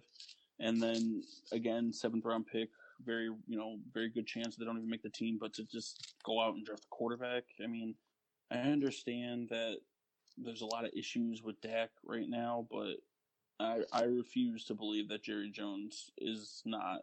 If Jerry Jones didn't want Dak, we wouldn't be talking about Dak being a Cowboy anymore. It would have been done. The Jerry Jerry Jones always gets his guy, and Dak's going to get signed, and it's going to be for more money than he deserves. But I just feel like they they I I think that they should have just been seven defensive picks. I, I looked at the CeeDee pick as uh, it was just Jerry Jones being Jerry Jones. It was a, the splash pick he got. And It's again, a, th- this is a kid that's probably going to be really good for Dallas. He's probably going to be a great receiver. And he very well easily he very easily could pass Michael Gallup during the course of the season as the number two on that team. But they already have a good number two, and they have pieces, and, and they and they have an elite running back. So I mean, I, I don't know. It's just for me. I think that with seven picks, it should have been six defensive players, and it should have been an offensive lineman, and the offensive lineman should have came in the third round, and everything else should have been defense. They could they, they passed up on a lot of really good defensive players that they could have gotten. Yeah, I agree. Uh, Mock hit right in the head. It's the Jerry Jones Hollywood pick. It's the guy he wants. It's the guy that we're talking about. For better or for worse, that's that's the guy that is like the most talked about person because of the position he's in. And Paul is right. I think absolutely defense all the way, and then you get to the later rounds, do whatever with that. But take take the best defense available. And, you know, they, they sort of they kind of righted the ship, but when's a little too late.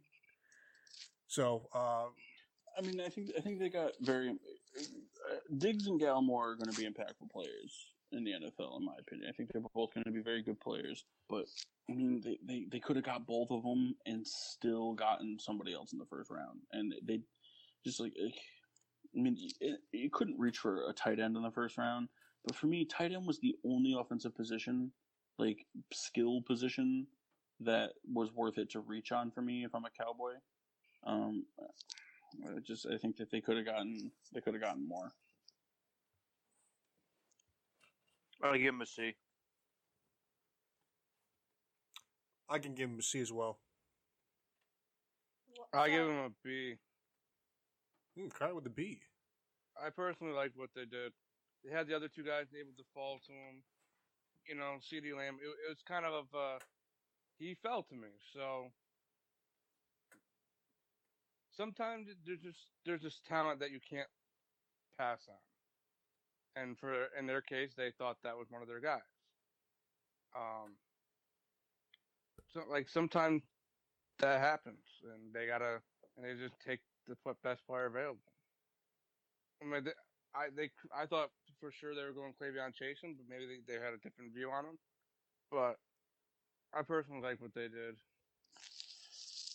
No, I, I understand. I know what you mean. I'm just uh, you know there was they they could have you know they could have gotten a Patrick Queen. They could have gotten a Jeff Gladney. I mean, My Mega- thing was my thing was I think they wanted a corner, and I think that they don't believe that one of those guys were worth it at that time.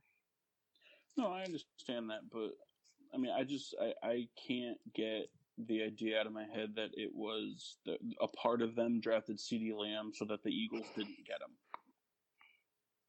Because they knew that CeeDee Lamb wasn't going to fall to the Giants in the second round, and they knew that the Redskins they definitely wasn't going to fall to the Redskins in the third round. But he would have fallen to the Eagles, and the Eagles would have taken CeeDee Lamb with their pick. I mean, the, the Eagles picked. What, what did the Eagles pick? They picked twenty first and and what? That's not what I said. They picked twenty first, and Dallas picked seventeenth. And I honestly don't think that Miami, Vegas, or Jacksonville would have selected CeeDee Lamb. And even even if they would have, the I could the Eagles. I could very easily see the Eagles trading up with the Dolphins at eighteen. The Dolphins were would have been very happy to get rid of a first round pick. So, I I give them C. So, Rebecca, you good? You got everybody? Yep. All right, so let's move on to the NFC South. So, Move on to the NFC South. The first team on the list is the Tampa Bay Buccaneers, who had the 14th pick in the NFL draft. Their team needs going into the draft were tackle, running back, defensive line, safety, and then quarterback. And I get the quarterback reasoning, two year deal, aging Tom Brady, but I'm glad that they didn't take the bait like other teams did. Um, they ended up taking Tristan Wirfs, the offensive tackle, with their first overall pick, um, with their first round pick to protect Tom Brady. They went out and got a steal on Antoine Winfield with the safety at the, four, the 45th pick. Then they got the running back, and then they drafted a wide receiver, a defensive tackle, an outside linebacker, and then they drafted a running back with their seventh round pick. Um, uh, the Bucks, I, I would have liked to have seen them invest a little bit more into the offensive line to protect Tom Brady. Um, you know, you, you give Tom Brady five seconds on average with Evans and Godwin. I mean, that it's just a wrap. I mean, we haven't seen Tom Brady have a receiver like a Mike Evans since they had Randy Moss in New England. Um, so I would have liked to have seen them invest a little bit more into the offensive line. Um, and uh, I, I give them a B minus just because they didn't. They should have invested more into the offensive line and to draft. I mean, the the seventh round pick. It's such a gamble anyway. You might as well have just taken an offensive lineman. Why take a second running back?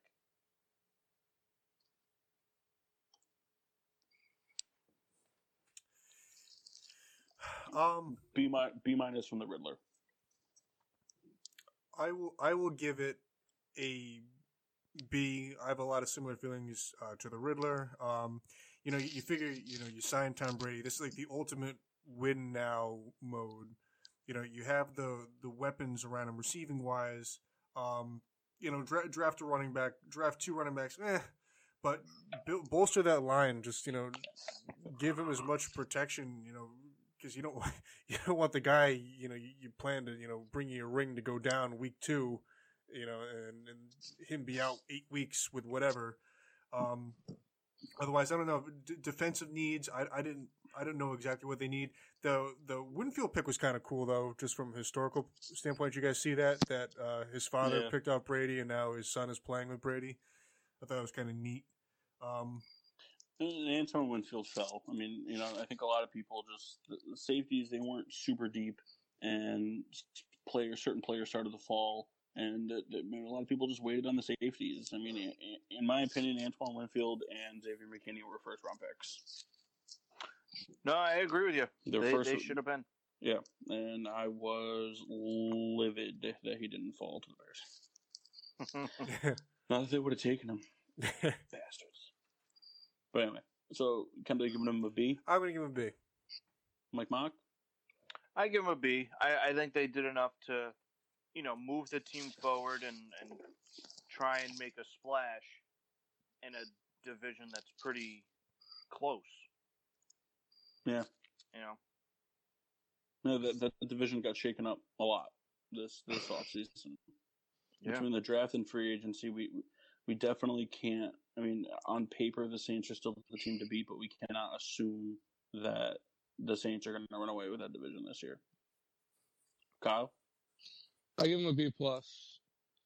I love the first two picks. Wirfs, probably one of the top rated guys in a lot of people's boards. Fell to him at 14. Winfield fell to him in the second round. They got the pass catching running back that they needed. They got a very productive slot receiver in college. Let's see if he can do it in, in the NFL. But he could he could potentially be that Julian Edelman type. I thought they did a very good job to build a team around Brady. yeah, no, I, I agree. Yeah, so like I said, the only reason I don't I don't bump them up from the B minus is just because I wish they invested one more of those picks into an offensive lineman, even if it was the seventh round second running back selection they made, even if it was to a guy that probably won't make the team. I mean, the fact of the matter is, any person on the offensive side of the ball that you put around Brady automatically becomes more valuable than where they were taken. He could easily even be like their special teams guy. Like we don't know what they were. He could be great at special teams. I don't know what. That's usually what the seventh round's all about. But Yeah, the seventh round pick, the sixth and seventh round picks, you're picking if they make the team, they're special team guys, and you're looking for them to hopefully make an impact when they're needed. All right, so let's move on to the Panthers. Moving into the draft, their team needs were defense and pretty much every aspect of it defensive line, cornerback, edge rusher, linebacker, outside, or uh, offensive line, safety, where their team needs. Um, and Matt Rhule, their new head coach, took that to the absolute limit with taking seven straight defensive players, seven picks, seven defensive players.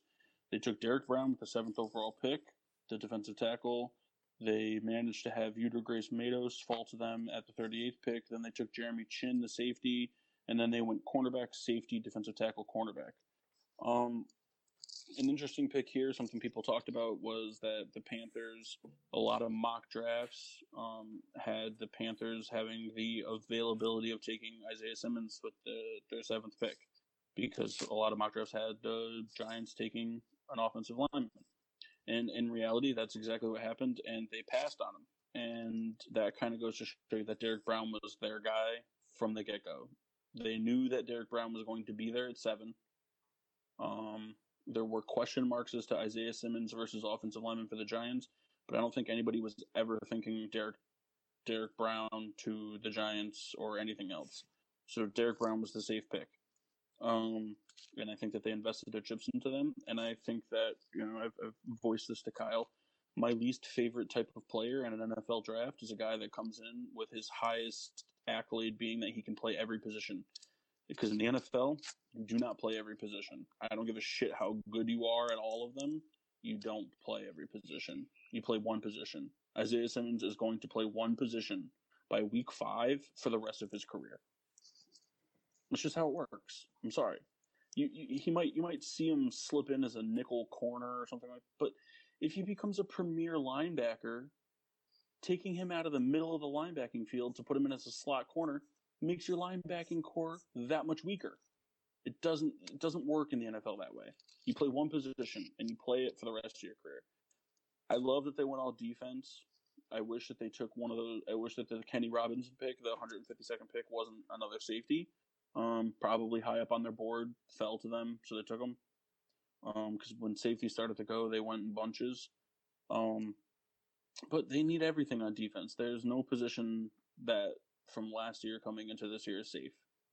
Um, uh, the Derrick Brown pick, I love it. Bottle up the middle. You, you know, you have Alvin Kamara. You you have um, Todd Gurley now. You, you need somebody that can clog the holes in the middle. Gross Matos fell to them. Going to be a good pass rusher in the NFL, and Jeremy Chinn's going to be a great safety in the NFL, in my opinion. And then they got two corners. They got another defensive tackle and a safety. I mean, they went out and addressed what they needed. They're a team that is not going to be fixed in one draft. And on the offensive side of the ball, they have the most versatile player possible. Somebody that can easily go out and have a thousand yards receiving and a thousand yards rushing. They got Teddy Bridgewater. They have a somewhat decent receiving core. They're a team that could, with the with with these defensive picks all lining up properly, could very easily find themselves in that ten win category, in my opinion. Um, I give them an A minus for their draft. Yeah, my, one of my favorite picks by the Panthers was Jeremy Chinn because Yeah. they have they have Tre Boston on the other side. Now they added a hard hitting safety. Tre Boston's very good cover safety, so now they added a different type of safety who can come in, hit, lay in the hard hits because you know Tre Boston's gonna be in the right spots. Which They have the a- ability to run that Kam Chancellor, Earl Thomas type of safety, where Kam Chancellor can do whatever he wants because Earl Thomas is going to make sure nobody gets past him. Same thing with Troy Polamalu and Ryan Ryan Clark, right? Yeah. Right. Ryan Gross Clark Matos. stayed. Gross Matos fell to the second round. You know, all the Panthers defensive line from last year went to Buffalo. Don't know why. That's where they Um, belong.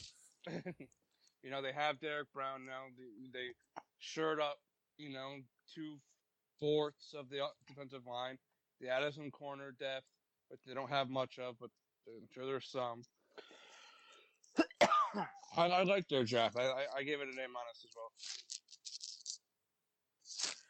Uh, I'm gonna give them an A. Uh, I think they. I like when teams stick to their guns. Paul mentioned it already. They went all all defense. Uh, that was the, the the pressing most pressing need. Um, and this is a team that could hypothetically, in you know, two seasons, three seasons time, kind of get back to where they were, kind of get back on top because the these other teams are just getting older and they're kind of phasing themselves out. So this is you know a great opportunity, and especially in the, the first three picks, these are players I think we all expected kind of to go elsewhere, and they found themselves being drafted by Carolina. So you know, good on them. Good on, on the Yeah. Mock. Um, I I pretty much agree with Kendall. I mean, I think they did everything they had to do. So what are you giving them? A. Yeah, I put them in that A minus range. What I like that the Panthers are, what the Panthers are doing is that they're addressing the rebuild now, knowing that in two to three year time, it's their window to take. Right. So, but they're still trying to stay competitive. They have a competitive team. You're not going to be able to go in and walk all over. So, Right. Right. All right, so let's move on to the Falcons here. The Falcons are a similar boat as the Carolina Panthers. They're a team that pretty much needed to address the defense in this draft. Their big team needs were defensive back, linebacker, defensive line, um, and then offensive line and running back. Just because it is a question mark as to what you have in Todd Gurley, and they lost. Uh, where'd Devonta Freeman go? nowhere yet. No worries. So they lost Devonta Freeman. They lost Tevin Coleman last year. So the Falcons were one of the teams that had less than the seven average picks, one per, per round. And they went out and they stuck to their guns and primarily went defense. They drafted A.J. Terrell, cornerback, with their 16th pick, and Marlon Davidson, the defensive tackle, with their 47th pick. I think they got a steal in Matt Hennessy, the center, with their 78th pick. Then they went inside linebacker, safety, and then their round seven pick was a punter, which they did need. Um, so I, don't. There's for me the punter pick. You know, when you're taking a punter or a kicker as a team that needs one, it doesn't raise your draft stock by any stretch of the imagination, but it doesn't decrease it either. You know, it, it, it'd be one thing if you know a team that had you know if the Baltimore Ravens went out and drafted a kicker, I'd be like, what the fuck are you doing? But the Falcons needed a punter. Um, and they took him in the seventh round. They did the right thing. You know, they knew they could get him there. Um, the Falcons, it, it's a hard draft to grade when you have such a small sample size to work with, but I like what they did. I like the cornerback they took. You know, I agree with Kyle. I think if Terrell didn't go to the Falcons, he would have been a Cowboy at 17, but he did go. Um, the Marlon Davidson pick, and like I said, I think the Matt Hennessy pick, offensive line, you can never go wrong taking an offensive lineman. Having him fall to you at 78, good center, somebody to shore up that that offensive line right in the middle in the ne- in the years to come. Um, and they took a page right out of Sean Pay- Payton's playbook. I mean, there's probably no head coach in terms of drafting that knows how important a center is more than Sean Payton. Um, I, I like their draft overall. I mean, they didn't have a big sample size to work with. Um, I give them a B plus. They, they drafted the way that they needed to draft. Um, but they drafted even AJ Terrell. I don't know if he's the best corner. I don't know if I firmly believe he's the best corner in the draft or the top corner in the draft. One of. So there's question marks there, but they drafted the right way and they got the players that were available at their time to make impacts on the team. I go B plus. The Falcons were in a tough spot. I think the two players that they really wanted both went off the board. Jaguars Mhm. taking uh fucking what's his name? CJ Henderson and then the 49ers taking Javon Kinlaw. I think those were the two highest guys in their boards. And after that they kind of panicked. I think that's why they picked AJ Terrell. Which it was a team need, which I understand, so that's fine. You know, they got a guy that technically played defensive end in college, but they're moving the defensive tackle because he's big. Um, I don't know. It's tough in my eyes. Um, I think they could have went Chaisson still because they do need an edge rusher. Besides Dante Fowler, uh, I give him a B minus. Kendall? I can give them a B. Uh, we, we talked about this in great depth. The Falcons are kind of in a weird position where, you know, the, the offense is, is getting older Um, and, and the- defense after the Super Bowl has been hurt and just kind of underperforming. But the Falcons could surprise us for whatever reason. They, they could get it together and, and they could, you know, They're an every other year team. Right, and I think picking kind of defensive heavy is is a you know a great way to do that, and kind of you know you know you you find the pieces that can kind of help you moving forward. Uh, I'm always in, I agree with what you said, Paul. I never really considered it about you know obviously if you're going to pick a punter or kicker, do it in you know the, the late rounds. But I just I'm kind of in a position where I feel that these kickers and punters are a, a position where it kind of they just make their way around the league. That why why draft? If it's a guy you like, fine. I just feel like you know, hey, the kicker sucks for you nine games, you cut him. You just find the next guy who's on the you know the jobless list. So that that Well, I think when you're, a, I think when you're a player like a punter or a kicker and you don't go drafted, um, I think you're a lot of undrafted free agents tend to find offers from teams, and obviously you're going to take an offer, and if if you get it because you you want the chance to be able to be on an NFL squad, that's the goal, obviously. But you know, it, it, the Falcons probably just felt that if they didn't draft this guy, he either would have been the punter, he either would have been drafted by somebody else, or once you hit that undrafted free agent market, I mean, you got to think about it from your own standpoint. If you're an undrafted free agent and you get an, you specifically, Kendall, get an offer sheet as a punter from the Atlanta Falcons or the Buffalo Bills, I mean, which one are you going to pick? You, it, and honestly, money means nothing at that point in time. You're just you're trying to get on the roster, so you, Right. you're going to go play for the Bills because you like the Bills. So then you com- then you start to compete with you know when you hit the free agency market as a punter or any player, the team you liked as a kid or liked growing up doesn't mean as much because you want the money. You want, the paper is what means Sure. the most. But when you're trying to make your name on a roster and you get an offer from two teams, you, you, you start competing with things like personal preference. Right, that makes sense. So it just, I think, for me, whatever it, it's always. I don't know if it's just because it's the modern era of football. It's it's hard to see it like on paper. I don't know why, but I get it. Yeah. Mark, do you want to give a draft grade to the uh, Atlanta Falcons real quick before we move on? So- we to get this moving. So I think they had a good draft. I put them in the B range, and and I, I just hate and I'm not I'm not picking on you, Kyle. I promise, but I hate like that they panicked thing. I hate that because for months, like the GM and their little cronies, their only job is to go through the draft. And you're telling me at, at their pick in the first round, like they only had two guys. I, I, hate that that panic argument. No, I, I, I say this because the two people that were probably the highest on the board, and I definitely thought one of those two were making it so. But that's what. uh, But even still, like the, these guys, the GM and you know all the scout, their their job is to do these drafts. That that's the bulk of their job, and I, I just I don't like when it's you know well the two guys we had. What are we What are we gonna do now? What are we gonna? The only that time I think the panic, the only time I think the panic thing truly sets in is like, and it's going to sound cliche, but it's like if you find yourself in a situation like the movie Draft Day, where like if you're the, if you're the Carolina Panthers, and all of a sudden you're on the clock and you find yourself like, oh, Chase Young hasn't been drafted yet. What do we do?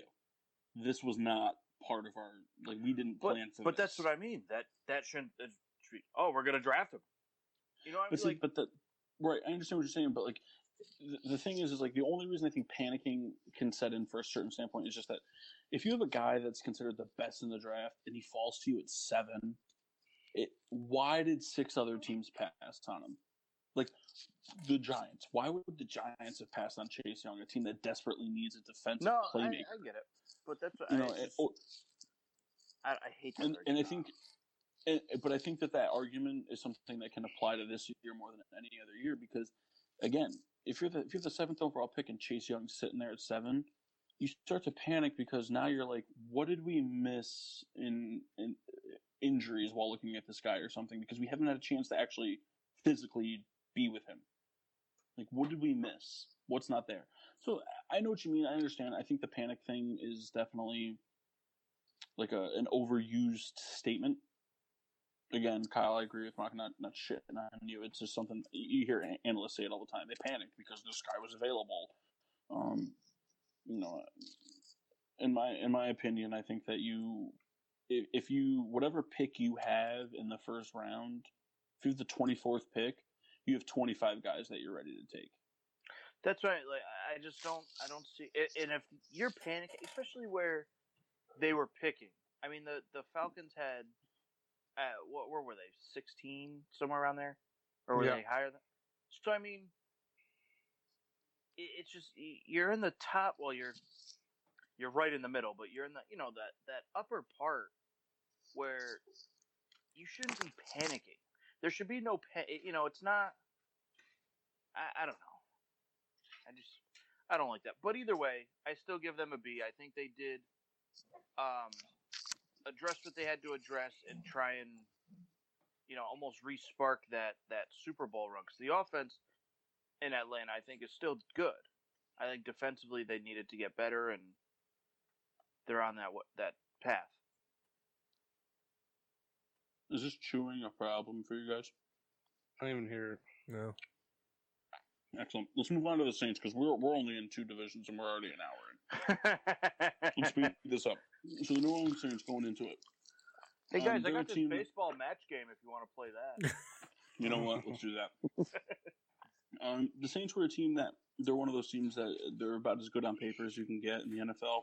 So finding team needs were a little struggle. If you were to do it, their biggest team need was probably linebacker. When you look at Kiko Alonso, a guy who's got three ACL tears on his resume. Um, offensive line is always a good team need if you if you're questioning it. Like we said, offensive line is always the safe pick. Everyone needs it. Yeah, everybody needs offensive linemen. And then you go from there. You go quarter. They went cornerback, wide receiver, and quarterback. Um, which I can agree with the quarterback thing. To be honest with you, being a team needs because there's uncertainty.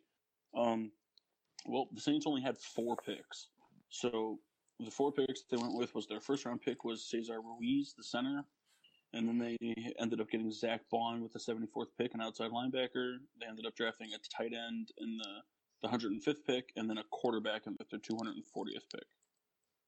Um, for me, the Saints, not a big sample size to work with, and they did kind of address team needs in the sense that they, they got a center. We talked about it earlier. Nobody knows centers. God, Mike Mock has the Mel Kiper look going on. Look Um, at that. Nobody, we, we talked about this earlier. Nobody knows the importance and the value of drafting a like a, a natural born center, like Sean Payton does. You know, a lot of people draft somebody who played center with the intentions of trying them out at offensive guard. Um, Sean Payton, I think, if I'm going to trust anybody's judgment on drafting a, a true center, it's Sean Payton's. Um, so I like the Cesar Ruiz pick. Um, and then the Zack Baun pick, we felled them in 74. Zack Baun, it was a high second round pick uh, in my book. And they they traded up for him. yeah, he was a high second pick, second round. No, pick they in my- traded up for the tight end. I thought they they traded up for Baun. I thought. I don't know if they did, but I know they traded up for the tight end. I think they did it twice. I, I thought they traded up for Baun. Either way, they got him. And then tight end, kind of a need. I mean, I just think that for tight end, I just think that everybody, NFL analysis, fans, Saints organization, they're looking for that void since Jimmy Graham's been gone. Um, not every team is a tight end team. You know, the Saints weren't a big tight end team before Jimmy Graham. So for me, I don't really like the whole tight end thing. Again, that's the guy they wanted, whatever, cool, good for them. And then I refuse to believe, given the news that's come out, that the Saints didn't feel confident that they were going to reach an extension with Taysom Hill during the draft, as well as there's no way that they didn't have plans at offering Jameis Winston a one year contract or two year contract before the draft. That's not something that's like, oh, the draft's over. By the way, Jameis is available. Let's just shoot him a shoot him a text. Um, I refuse to believe that that wasn't in their minds. Sort of draft a quarterback, even with a seventh round pick, when you have Taysom Hill getting $21 million over two years and you're going to offer Jameis Winston a contract. To me, that's just stupid when you only have four picks. They could have gotten, literally, in my opinion, any other position drafted would have been a better position. So, small sample size to work with, but I give them a C. I give them a B. I love the other three picks. I thought Zack Baun was a good fit for them. because they lost uh, AJ Klein. Um, I love the Cesar Ruiz pick because never can get enough enough off offensive line. And the tight end they got is a true It's like a he won the the tight end award in college, and he's a good pass catching tight end. He's a good blocking tight end. So even that will help with Alvin Kamara and uh, the fuck is him, Latavius Murray. I mean, the quarterback spot's whatever. But I do like the other three picks a lot, so I'm gonna give him a B. Uh, I'll give them a B minus. They drafted like a team that had four picks. Uh, with the exception of the quarterback pick, they addressed kind of what they needed. I mean, it's a team that always finds themselves late in the first round because they're always like a division winner or a ten win team. Uh, so I, I'm fairly satisfied with their their draft. I, I put them in the the B minus C plus range because again the the quarterback pick just didn't make sense. And on the flip side, I think Zack Baun in the third round was a steal. I mean, we had him, I think, in our draft in the first round. Second, We had him in the second. first pick in the second round. Oh, okay. Mock, what But, was your uh, score? What? What was your grade? Uh, B minus. Thank you. Again, I think they did a lot with the picks that they have, but for me personally, I just think that I think the Cesar Ruiz pick is a great pick, but I just think that uh, personally, first of all, I think that their uh, their need at cornerback is a lot greater than their need at offensive line. I think that that's very underplayed. I think that a lot of people see Marshon Lattimore and just assume that they're going to, you know, oh, they have a top tier corner. Um, and it's not the case. I think that they still do need because at the end of the day, the the forty or the uh, Panthers have a decent receiving core. The Falcons have a good receiving core, and they still have Julio Jones. And when you have a top, when you have one top corner going up against one top receiver, that means that the rest of your corners have to be better than the rest of their receivers. That's really what the game comes down to, in my opinion.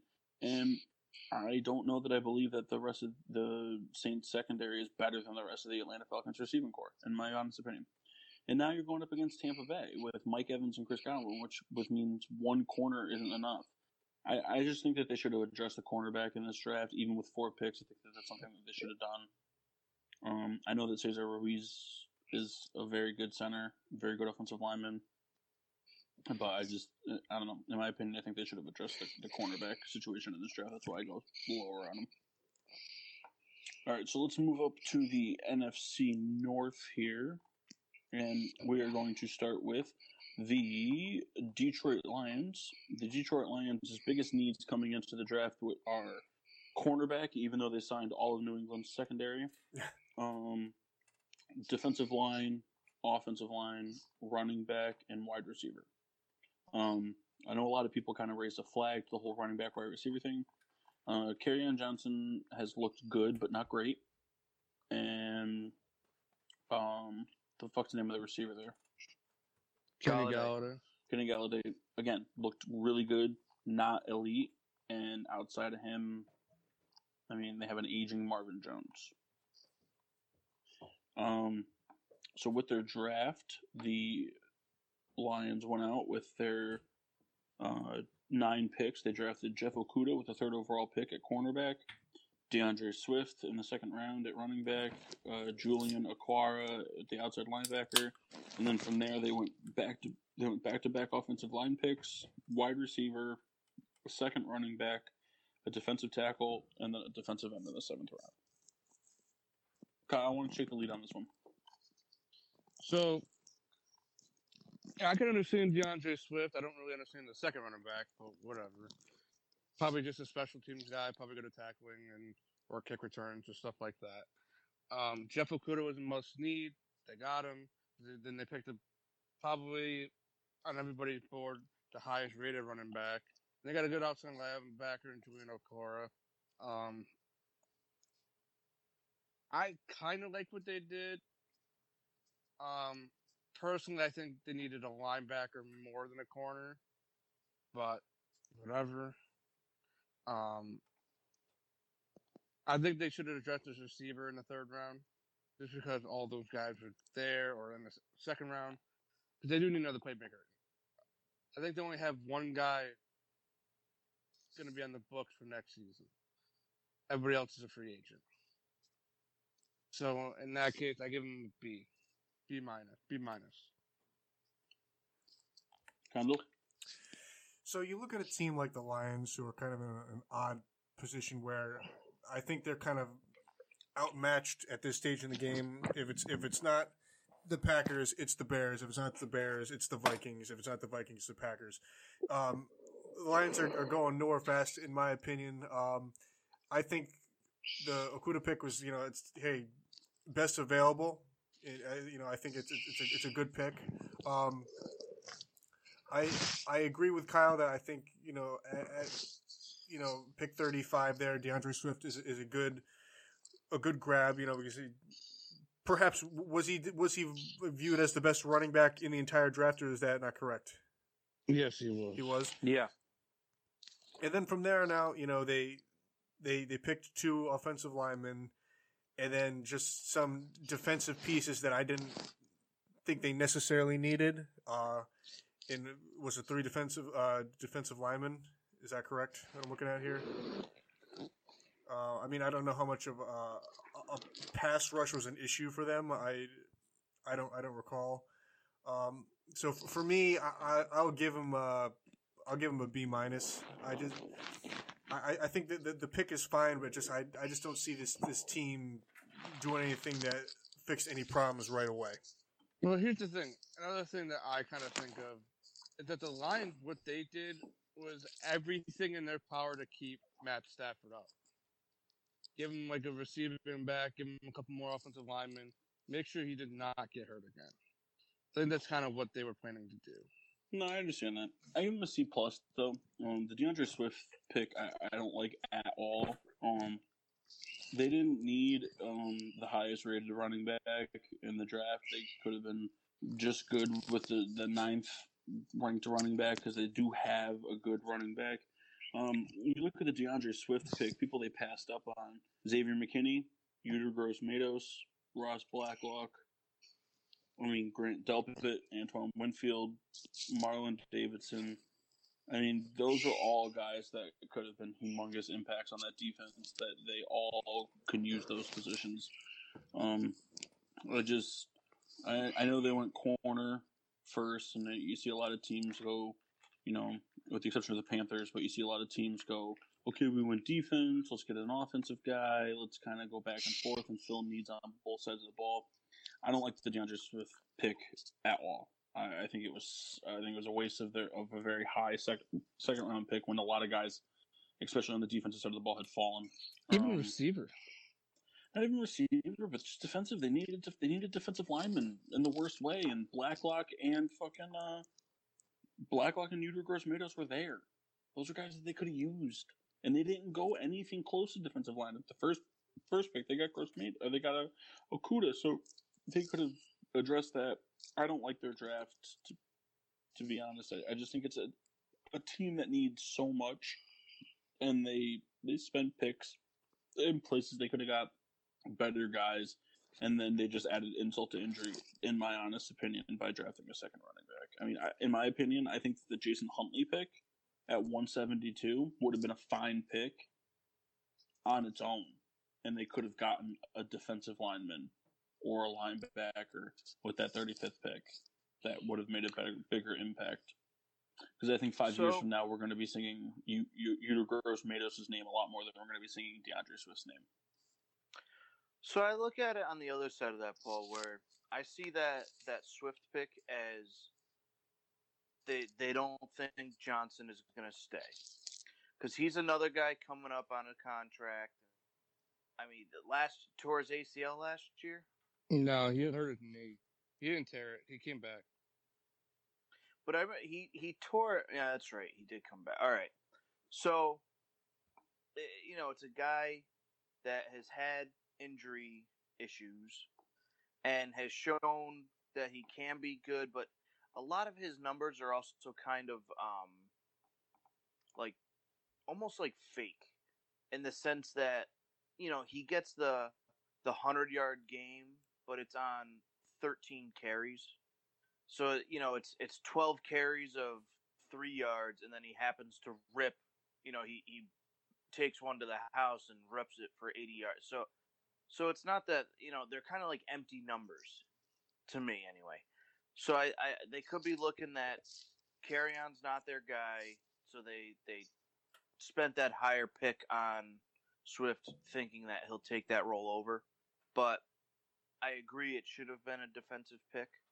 Um, I don't. I put them in that that C plus range. I wouldn't have minded the DeAndre Swift pick if there wasn't such good available talent. That's that's my my thing on it. The, Mhm. If those guys were gone, if receivers fell on this draft because people took Grace Mo, Grace Motos, Matos, and Blacklock and those types of guys, and they had to choose between t- picking a a receiver that fell and a potential running back, then I'm fine with the running back pick because at that point you're just deciding which position is going to give you more offensive firepower. And in the Detroit Lions case, as long as we've all been alive, finding a better running back is more important than a receiver because Stafford can make a receiver, but they can't make running backs. Quarterbacks don't make running backs. So, but there's just there was just too much talent to pa- that they passed up on, in my opinion. All right, let's move on to the next team in the NFC North, which was the Minnesota Vikings. Uh, the, Loved Minnes- it. The Minnesota Vikings' biggest needs going into this draft were cornerback, wide receiver, edge rusher, offensive line, and safety, with the losses of pretty much all their defensive backs um, due to either just poor play last year, free agency, losing Stefon Diggs in free agency, um, and due to Stefon, or not free agency, but due to a trade, and they ended up getting a first round pick out of it. So the uh, Minnesota Vikings had a very large amount of picks. I believe it was, let's see, two, four, six, eight, Like 10, 37. Yeah. 15, 15 picks. So they had two picks per round on average. With those picks, they addressed in the first round wide receiver and cornerback with Justin Jefferson and Jeff Gladney, respectively.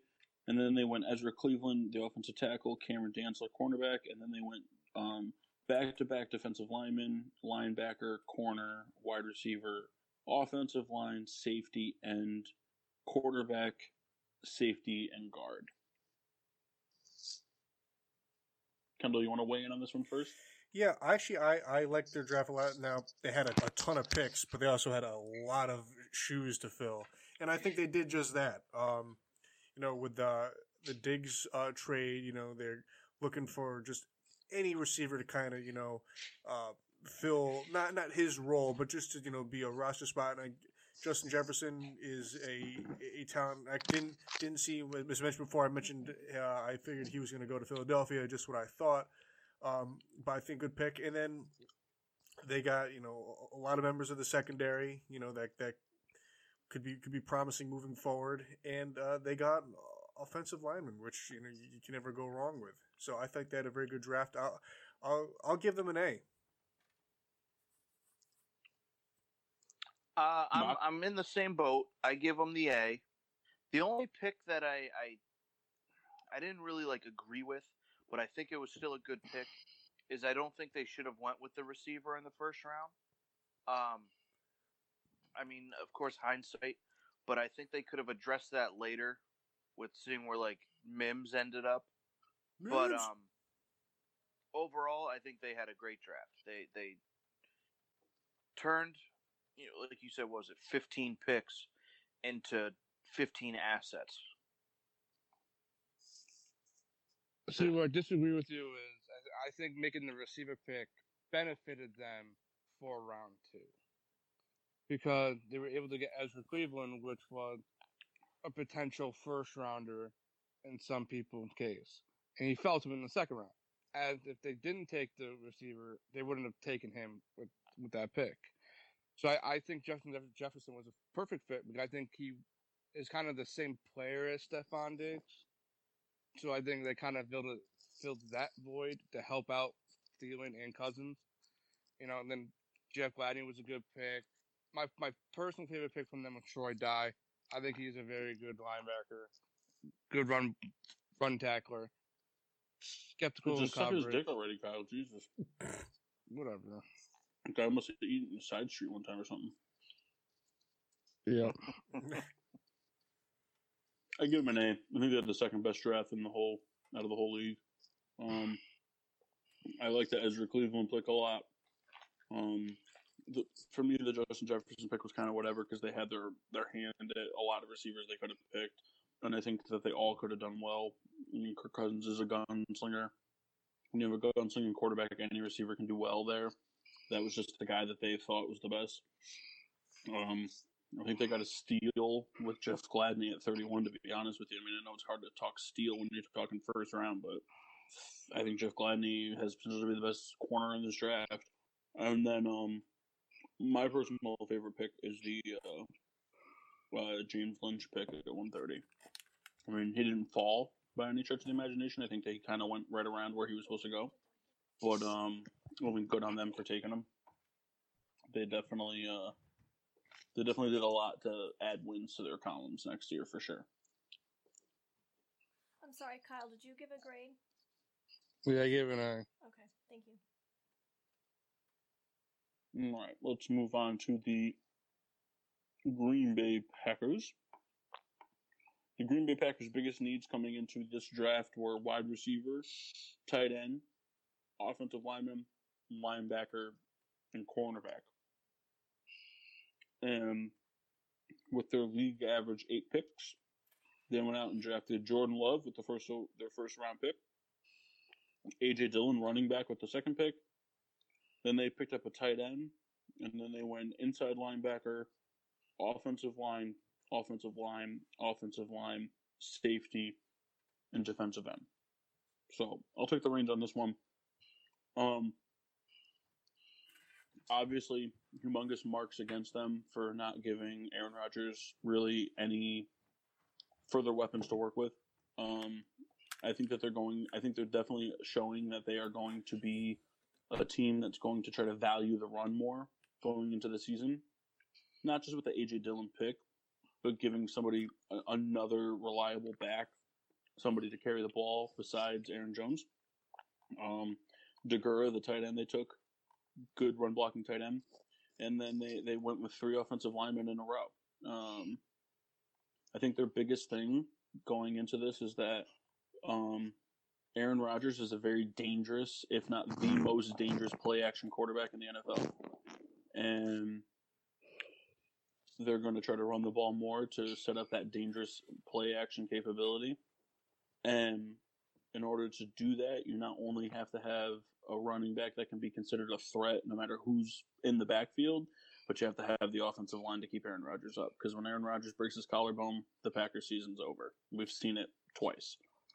Um, so I think that they did the right thing um, in terms of trying to keep Aaron Rodgers up, but they just they, they, he needs more weapons, and they to not to not even address wide receiver in the draft in in the one of the deepest wide receiver draft classes we've seen in a very very long time.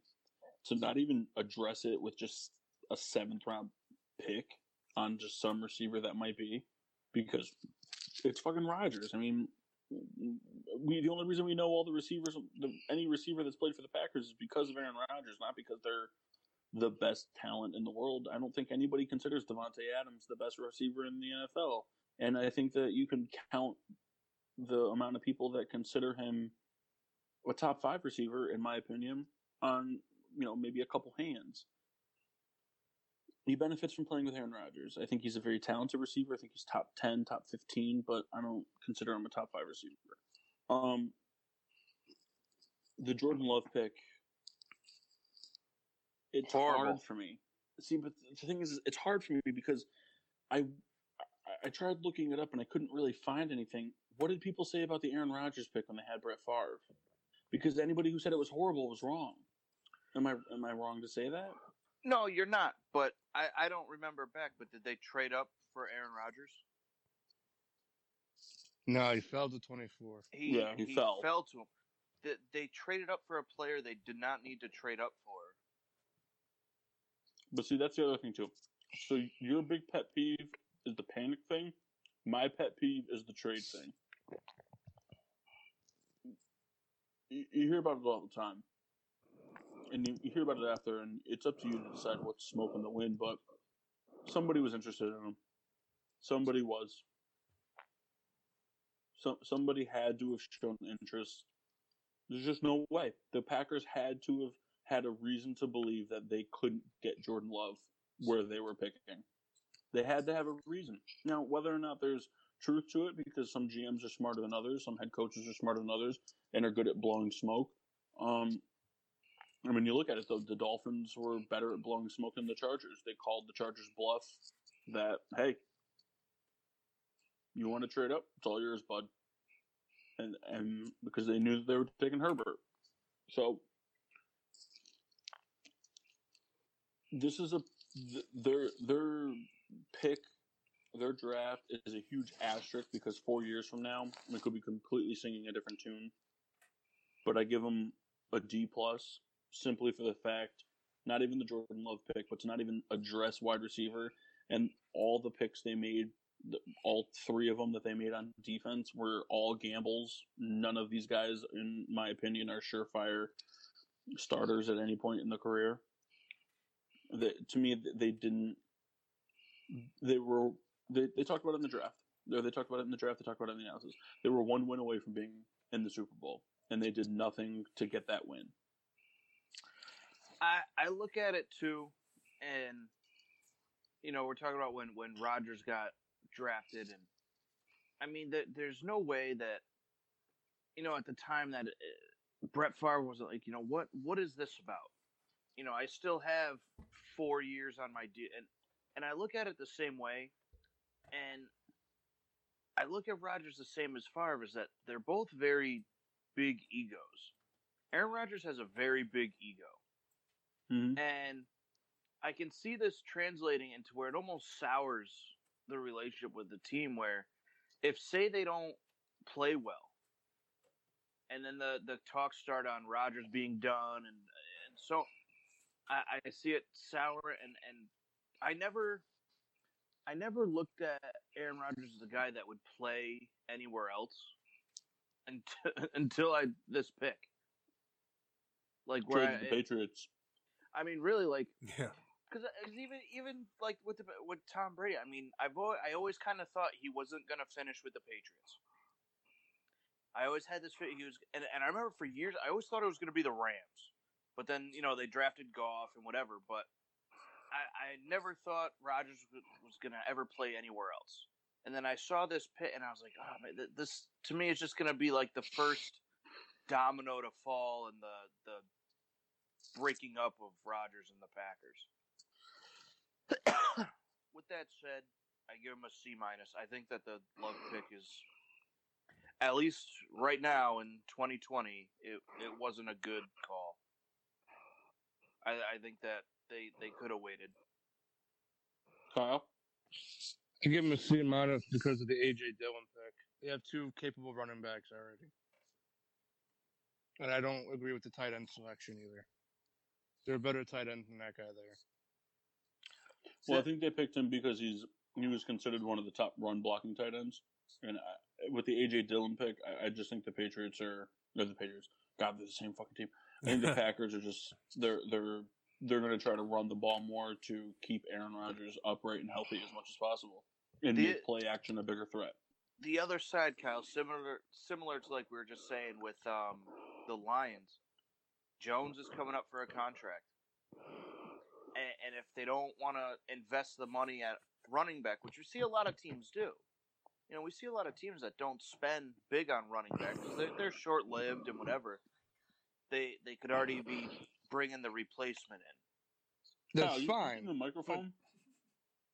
That that's all. I I agree that the pick shouldn't have been made there, but I, I kind of understand the reasoning. Excuse me. But but it's fine, but you have two very good running backs in your roster already. You don't need one in the second round. I think they have one very good and one okay. You could probably start for at least half the league.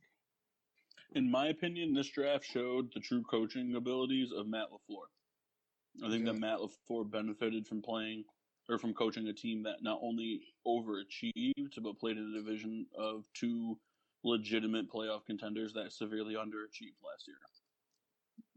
Because I don't think Matt LaFleur is a good coach. That's my opinion. All right, let's finish up the NFC North here. We'll go to the only team in the division that did not have a first round pick, have a great- What's the? Chicago Bears.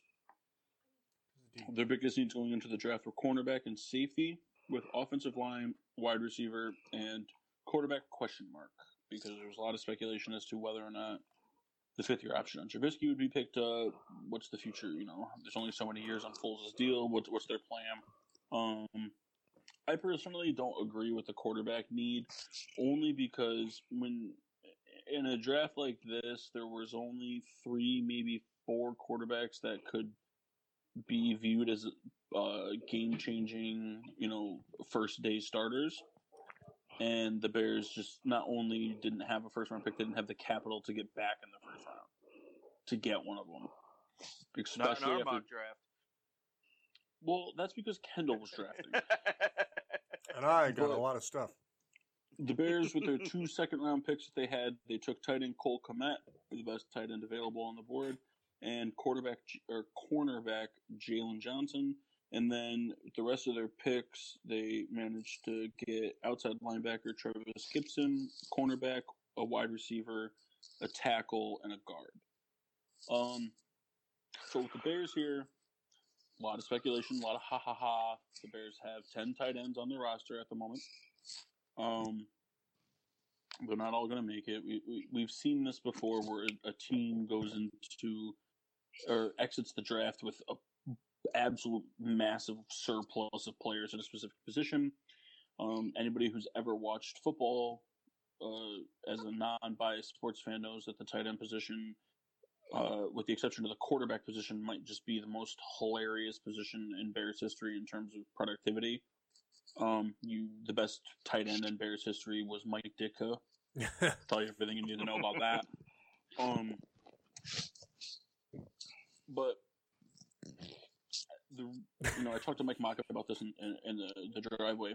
Um, the Cole Kmet pick. The only reason I'm not losing my shit over it is because I truly believe the Bears brought Nick Foles in to start and to try to light a fire under Trubisky. Um, but not a tri- not a fire for Week One. I think Nick Foles is the starter Week One, and Nick Foles likes the tight ends. Um, it's because of Nick Foles that the Bears got Trey Burton in the first place. Um, and we know that Nick Foles likes to throw to the tight ends. I think that's why they brought in Jim Graham, and I think that's why they went to Cole Kmet. I think that they are going to try to groom Cole Kmet to be that tight end of the future.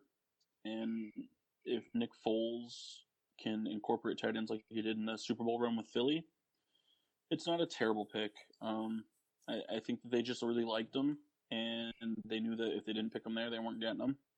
They could have maybe gotten him with the second, second round pick, but if you're going to pick him, the 43rd and the 50th pick. If you're going to pick him with the 50th pick, just fucking pick him with the 43rd pick. Make sure you get him. Get your guy. Um, I like the Jaylon Johnson pick a lot. Um, I think some injuries kept him from going earlier, but I think I, I like that a lot. And then they went out and they just got them. They got a you know outside linebacker on a three four defense. Might as well just be an edge rusher. They got a second corner. They got a, a speedier, undersized receiver to replace Taylor Gabriel. Uh, I think that they're very happy with what they have in Anthony Miller at being the number two receiver going into the season. So they drafted Mooney to potentially be that number three across the middle, speedy guy. And then they just rounded out the last, the end of their draft with some offensive linemen to add some depth. I think that they're happy with the starters that they have. They just want to have some depth. The Cole Kmet pick makes it hard. The Bears ended up, you know, they had seven picks. I think that they addressed the needs that they they I think they addressed the needs with the exception of safety.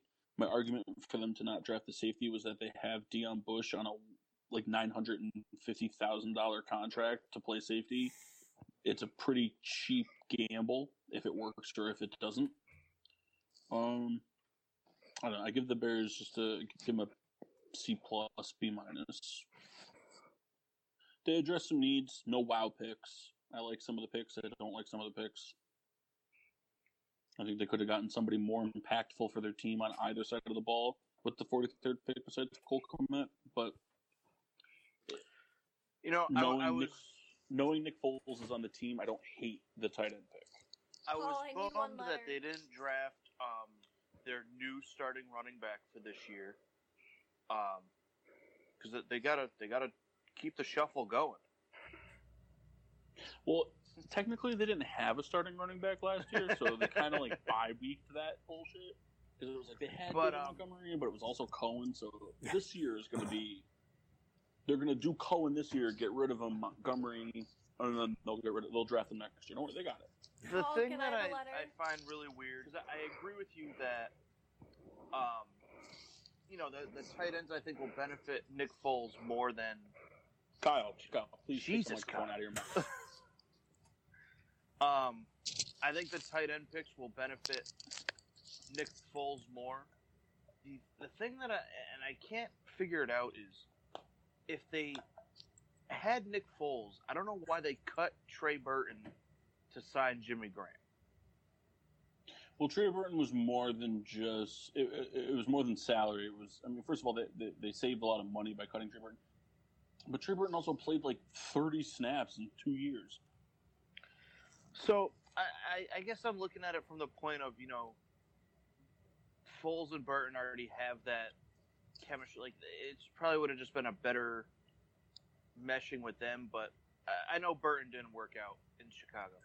But um, well, the thing, but here's the thing too, and, and, and I fault the Bears for this. Trey Burton didn't really work out in Philly either. He didn't have a great run in Philly. He just won a fucking Super Bowl and threw a touchdown to a quarterback. The guy didn't put up massive numbers. we we see that happen. I mean, on every Super Bowl winning right, team, you know. exactly. No, um, you're right. Exactly. It's the Bears' fault for overpaying, um, without a doubt, and that's why I don't hate the Jim Graham signing either. To be honest with you, they gave him, I mean, eight million dollars in today's NFL is nothing. It's garbage money. Um, so I mean, th- this figured, you know, I mean, Jimmy Graham. Really, if you look Oh, at it's, Jim, it's James Graham. yeah, sorry. If you look at James Jim. Graham's stats, if you if you look at him though, he's considered a letdown, but only because he's not putting up fucking Julio Jones numbers like he was in New Orleans. But that's a different system. Tight ends don't go in and out like receivers do. It's not as interchangeable. I mean, Jim Graham's stats in Seattle really weren't that terrible. They really weren't from from a tight end standpoint. Were they the money he got's numbers? No. But were they sixteen million dollars for two years numbers? Yeah, they were. Green Bay didn't use him. Green Bay hasn't been able to use a tight end since Michael Finley. That's a team just like the Bears who have have, have they strike gold with a tight end once every like harvest moon's millennial. I mean, the farmers. I think we're Almanac- coming up on one of those. Yeah, the farmers almanac probably couldn't even keep track of how good Paul, tight ends are in the your NFC? North. Well, listen to the fucking podcast, no, you America. said two letters. I need one. No, you get what I told you. All right, then I'm gonna So- pick one. Okay. Um. But yeah, so, uh, I don't know if anyone else wants to weigh in on the Bears. Give her a draft grade. We gotta. We're only gonna get to the NFC tonight. Uh, I'm going to give the Bears a B. And actually, I've never seen this before. The Bears, all their picks were within 10 of each other if you, from, from each round. It's pretty bizarre. 43, 50, 155, 163, 173, 226, 227. Um, Yeah, the Dolphins did that last year, so it's not that bizarre. no, it's pretty bizarre. Um, and I think I they, also don't know if they did. they they addressed needs of the, the the Bears. Like they, I think they had a down year. Uh, I think they can they can turn it around. I think they made some good moves in the in the offseason. And I think you know draft wise did okay. Give me a B. Like I said, the safe, the, not picking a safety. I've seen this in a couple reports, like the Bears not picking a safety even with a late round pick. My thing is just that Deon Bush has been a member of the team. They re-signed him to a one-year deal for like nine hundred and fifty thousand dollars. It, it's a, it's a pretty. I mean, they showed last year with the addition of Ha Ha Clinton Dix, who, don't get me wrong, played very well in Green Bay and and okay in Washington, kind of. Um, but they kind of showed that like and i think you see this with a lot of teams if you have one really good safety the other safety can kind of be a little lackluster and eddie jackson when you have that safety like eddie jackson for example who isn't the run up and get the sack or cover the linebacker type of guy or cover the tight end guy. Like he's the true stay back coverage surefire tackler, going to get the maybe get the pick interception safety. The other safety you can kind of play around with, so I don't fault the no safety pick really. I mean, if, Bush works out, then you, had him this year for cheap and you address it at the offseason. If he doesn't work out, then you really no different than if he did work out. You- you just go pay somebody else. So, Kyle, you want to give him a draft grade? Give him a C plus. Any? I'm in, I'm in that same range. I thought they should have picked Antoine Winfield Jr. instead of Cole Kmet. Yeah, I mean, I, I would have loved that pick, but again, it's the same thing I go to. I mean, so all right, uh, let's move on to the NFC West. They're going to finish up with the NFC West. All right, Arizona Cardinals. So the Arizona Cardinals going into this draft, their biggest team needs were projected to be uh, offensive line because Kyler Murray was the most sacked quarterback in the NFL last year. Edge rusher, defensive line, defensive back, and then running back. So with their six picks in the NFL draft this year, they picked Isaiah Simmons with the eighth overall pick, the linebacker hybrid. Um, Josh Jones in the second round or third round. Um, third round, They're Third. third round, and then they ended up getting Kyle Samoan guy, Leki Fotu. Uh, then they went and then defensive tackle, inside linebacker, and then Eno Benjamin running back in the seventh round. Um, I think the Cardinals fucking killed it with six picks. I Um, I agree. think they got a. I think they got a steal with Benjamin in the seventh round. That's a, a huge pick. I love that pick. They didn't overthink the Isaiah Simmons pick when the Panthers didn't pick him. When they could have very easily just decided to use that first round pick, no, knowing they didn't pick against the third, to take a premier offensive lineman to help out Kyler Murray. Um, the defense still has a lot of holes on it, and they went out and they got a difference maker, and you know, and really, honestly, probably a dif- difference maker that they didn't expect to get. Um, I think if Isaiah Simmons wasn't there, they were going O line the whole way, even if Derrick Brown was available. Um, but they didn't overthink it. They went with the right pick in Isaiah Simmons. They got an offensive tackle who I think personally fell. I, I think that he was a late first, early second round talent in Josh Jones. And uh, they got back to back defensive tackles to help shore up that defensive line. And then they, they got some depth at linebacker. And then, like I said, the Eno Benjamin pick, I think was a huge. I think that he's a was easily a late fourth round talent. Good pass catching back. I I think that I I think the Cardinals killed it. I give him an A minus. I, I'm in that same boat, that that B plus A minus range, A minus range. Um, we've seen. I mean, in just the last couple months, the Cardinals me went from like a middle of the road team to I, I think a playoff contender and could even be beyond. I think this is a team we're going to see be very good in a in a good division. I mean, three out of the four teams in that division, I think, are going to be very good. Um, so I think they So not know, the Rams. no, I think the Rams are going to be very bad. But you know, they they make the Hopkins trade, and they were able to hang on to that high first round pick, which I think Mhm. was huge. so bringing in an Isaiah Simmons, I, I, I think this team is going to be very different than what we've seen from the Cardinals the last few years. Or we're going to see them compete very well. Kendall. I give the Cardinals uh, an A minus. I think they played it perfectly right. Um, first round, they kind of did the the best available type thing. That they didn't pick again until the third, and from there on out, they kind of just filled the holes. They they they had a position in mind that they wanted, and they kind of just drafted as such. And I think it, it was simple, but it, it made sense. Kyle. give an A plus. Um, So you think that so so you think they had the best draft? Um, second best. So then you give them an A. I'm sorry, but A plus has to be reserved for the best draft. That's the S. No, we're not doing tier maker. Get out of here. So I'll you give him have an to A. give him an A. Yeah. Okay. Um, Isaiah Simmons fell. They grabbed him, especially with all the talent in their division. Um, Josh Jones, who should have been the 18th pick, fell. Really Five got two. plugged. We all know how Samoans are in the NFL. They're hard nosed players. And they got you know Benjamin, who could easily replace Kenyon Drake next year. Yeah, Samoans are always second best to another position player of the same caliber in their, uh, their division. Yeah. That's true. Because Ed But- Reed was better than Polamalu. Wasn't. Was. Paul, you missed the conversation last week where Harrison. We, we we were talking about how Harrison Smith has pretty much identical numbers to Polamalu. Also, then he so Polamalu was an overrated piece of garbage that only hits hard. Wow. So the Cardinals did very well. I agree with you, Kyle. So, we- we- Kendall, what did you give him? A minus, A, A minus. B plus? Would you A minus? Or there's a three A minuses in there. All right. Let's move on to the Seattle Seahawks.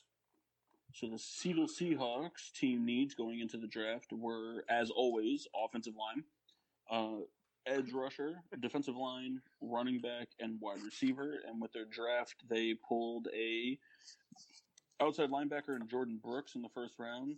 Um, defensive end Darrell Taylor in the second round, as well as guard Damien Lewis in third. And then they went tight end, running back, defensive end, wide receiver, and tight end. So the two tight end picks is kind of like why? Because they have is it Drisley? Is that his name? Dissly. Well, Dissly. Dissly. Dissly had a great year till he got hurt. I don't think They that also really was really. re-signed Jacob Hollister. And they got fucking Greg Olsen. So for me, the two tight end picks, real fucking question mark. Honestly, I don't even know if they really even needed to draft the tight end. To be honest, Let's Um, be Carroll. Right, I know it's Pete Carroll. Um, the outside linebacker pick at 27, I, I don't hate it because no matter how bad they need an offensive lineman, they just won't draft one in the first round. So I didn't expect them to, but Jordyn Brooks was kind of an out of left field pick for me. Um, That's what they do best.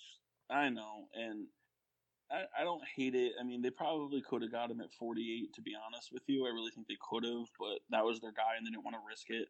I like the Darrell Taylor pick. I think that he fell to them at 48. Um, they did end up getting an offensive lineman high enough that he can be an impactful player. Um, But they I cut like two starters today. it's Pete Carroll. Um, Don't get it. I like I like the DeeJay da- Dallas pick. The Freddie Swan pick, Freddie Swain pick to me has no weight at all in the discussion because uh, any receiver that they take in the sixth, seventh round or undrafted is going to be good, and eventually a starter for another team. Um, but the the I don't know. The draft was kind of just like whatever. I give him I don't know. I give him a C plus. I think that I think what they did was, like Mock said, I think the Cardinals jumped from being the fourth best team in that division to guaranteed being the third best. But I think that their draft was so good with the piece, and then the addition of DeAndre Hopkins with the pieces they already have, they could be contending to be better than the Seahawks. And I don't think the Seahawks did that much to really separate them from the Cardinals. Um, so I give them a C, C, C, flat C. So every year we see that the Seahawks need an offensive line. They've needed one for about twelve years, Mm-hmm. and they just don't draft offensive. No. they just let Russell Wilson run. Yeah. And I mean, to their credit, It I mean, works. it's it's worked. but at some point, it's not like as as good as Russell Wilson is. You know, at some point, he's not going to be that mobile and durable, and so I mean, they they got to protect this guy. Um, I I. uh, This one's. I mean, I'm I'm in that like C plus range. To me, they So, they they I didn't do they- anything to. I think realistically they had a B minus draft, but because Arizona had such a good draft and a good free agency, and and Seattle's was kind of like par for the course both, they they didn't they actually helped close the gap between Arizona and them. They you know they, they they didn't close the gap between them and San Francisco, and they closed the gap. They went the wrong way in terms of where they're finishing in the division next year, in my opinion. So I give them a s- yeah, I'm gonna give them a C. What are you giving them, Mark? C plus? C plus. Okay, Kendall. I'll give them a C plus. The Seahawks have had Pete Carroll does this every year. It's a very typical draft. One of these guys is going to break out. The rest of these guys, maybe we'll hear about because it doesn't matter. They're going to find somebody bagging groceries to be the next superstar. Yeah, and I, I do think that they re-signed Clowney. So, while while we're talking about the Seahawks, I, Hold on, read Kyle. Kyle, what's your before- hold on, Kyle? What's your grade? C. All right, go ahead. Just real, real quick, just a sentence. I was reading a thing. I was on Reddit before about the Seahawks, and it said, you know, eight years ago is when the Seahawks drafted Bruce Irvin, Bobby Wagner, and Russell Wilson, and they were given a D grade for their draft that year. I'm saying, Pete, Pete Carroll is Pete Carroll's one of the greatest football minds ever. Yeah, and I, so I mean, it just goes. We we could all give him an F right now, but I bet you they win another Super Bowl within the next five years. Yeah, right. All right, so let's move on to the San Francisco 49ers, the reigning NFC champions. Uh, their draft needs going into this were wide receiver with the loss of Emmanuel Sanders, offensive lineman with uh, what we found out during the draft, the retirement of Joe Staley only added to that, uh, defensive line, cornerback, and safety. Um, so with their five picks in the NFL draft, they went Javon Kinlaw in the first round at defensive tackle, and Brandon Aiyuk, the wide receiver. And then the rest of their picks were an offensive tackle, a tight end, and a wide receiver. So I give them an A minus. Um, they took one of their picks and turned it into a formidable offensive line talent in Trent Williams. They drafted an offensive lineman. They got two wide receivers. They got a tight end, which in today's NFL is a wide receiver. And then Javon Kinlaw fell to them at 14, and they just assured that they are going to have the best defensive line in fucking football for another year. It, it worked out too. I mean, they traded down, and I think that I think Kinlaw was going to be their guy at that point, and they traded down, and they were still able to get him. They passed on CeeDee. It, it, it's. I think the draft went how they wanted it to go. Yeah, I mean, I think that honestly, I mean, like, like we were just talking about it, how Seattle didn't close the gap between San Fran and themselves, and and close the gap more between themselves and Arizona, but their what we view as Seattle's kind of not so good draft, combined with I think what the 49ers had a really good draft, they they, they strengthened that gap big time as being the the favorites to win the NFC West. I think pretty much kind of undisputed, and I think that they and I, I think they strengthened the gap between them and the Saints, them and the Packers, them and the you know. I think that they kept the distance at bay between themselves and the Vikings, themselves and the Bears, uh, the Eagles, the Cowboys. I, think that the, they went out and had a great draft. I I um, really do. I remember a few years back, like when Elway took over as the GM, and then they had that like immediate success. You know, Talking Peyton that's come, Den- oh, that's, No, you're no, talking about Denver. So yeah, so they had that immediate success, and everyone was looking at Elway like, oh my god, you know, this was like a, a all-time great player that stepped into a GM run. And, and since that, I mean, we've seen him just sputter. I, Yeah. Elway to me hasn't. I think we're looking at John Lynch as, you know, probably the best former player who, who's a Hall of Fame player on his own, right? And is, is Lynch in the Hall of Fame? I'm trying to think about it. I don't know. I know he was on the ballot. I don't know if it ever went in. Either way, I mean, this is a this was a, a great player who, since he's taken over as the GM, took a 49ers team that was not great and has built, you know, a, a Super Bowl contending team. I mean, I, I think that Lynch is is a very good GM and knows exactly what he's doing with that He's roster. not. He is not a Hall of Famer. He's not. I think he was on the ballot. Maybe that's. Yeah. He is in the Tampa Bay and Denver Broncos Ring of Honor. Oh, that's what I meant. That's nine- what I meant. Nine-time Pro Bowl, Super Bowl champion. But it's just, uh, I mean, he this guy seems to be very good at you know managing the salary cap and and evaluating talent and getting I guys agree. that fit his team. No, I agree. Uh, with that being said, I give their draft a A minus. I think they killed it. Full. I give it a B plus. Cal, but is that like an eighty nine point five? No. Just it's an eighty-nine point four Yeah. because the five rounds up. Kyle knows that. Kyle, why do you give him a B plus? well, I do think they could have gotten the best help receiver in the draft there, with Jerry Jeudy, in my opinion, the best receiver in the draft. They took Kinlaw, which was fine. They traded Buckner, so they used the Colts pick to get that. Um, I do think the receiver is a little bit more of a need than a defensive lineman, but San Francisco loves the defensive line. They drafted one like almost every year he's been there.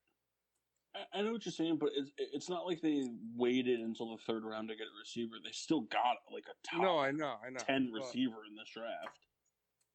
And I mean, I mean, I feel like Brandon Aiyuk was their guy, and they knew that they could get him later. and I just don't love the other picks. I thought the trade was good, but off the draft, I thought the first two picks were great, and then it was whatever after that. Well, what do you mean, whatever? Like, do you have you have an opinion on the the playing ability of Colton McKivitz? No, but it's just like I don't think they needed another receiver after that. I think they needed to address corner or safety as well. I guess. Um, Kendall. I give them an A. Uh, to me, for them, they had two picks, uh, both in the first round. They had Kinlaw, which kind of fell in their laps. So why not, you know, bolster an already, you know, prominent, you know, line. And then they got a receiver in the first round, who whoever it is. And then, you know, the, the later picks, they didn't pick again until the fifth round. Then it was just kind of like, you know, fill in gaps. So for me, you know, everything worked out. They had a great draft. Hey. All right. Last but not least, let's move on to the Rams. So the LA Rams, they did not have a first pick for the third thousand, thirty thousandth straight year.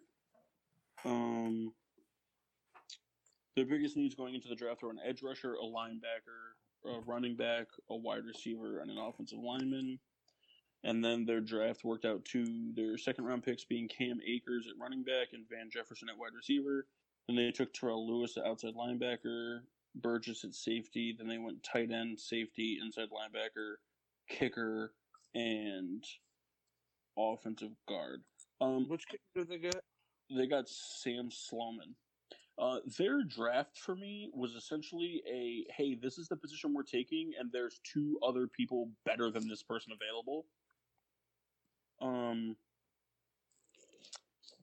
I don't know. I,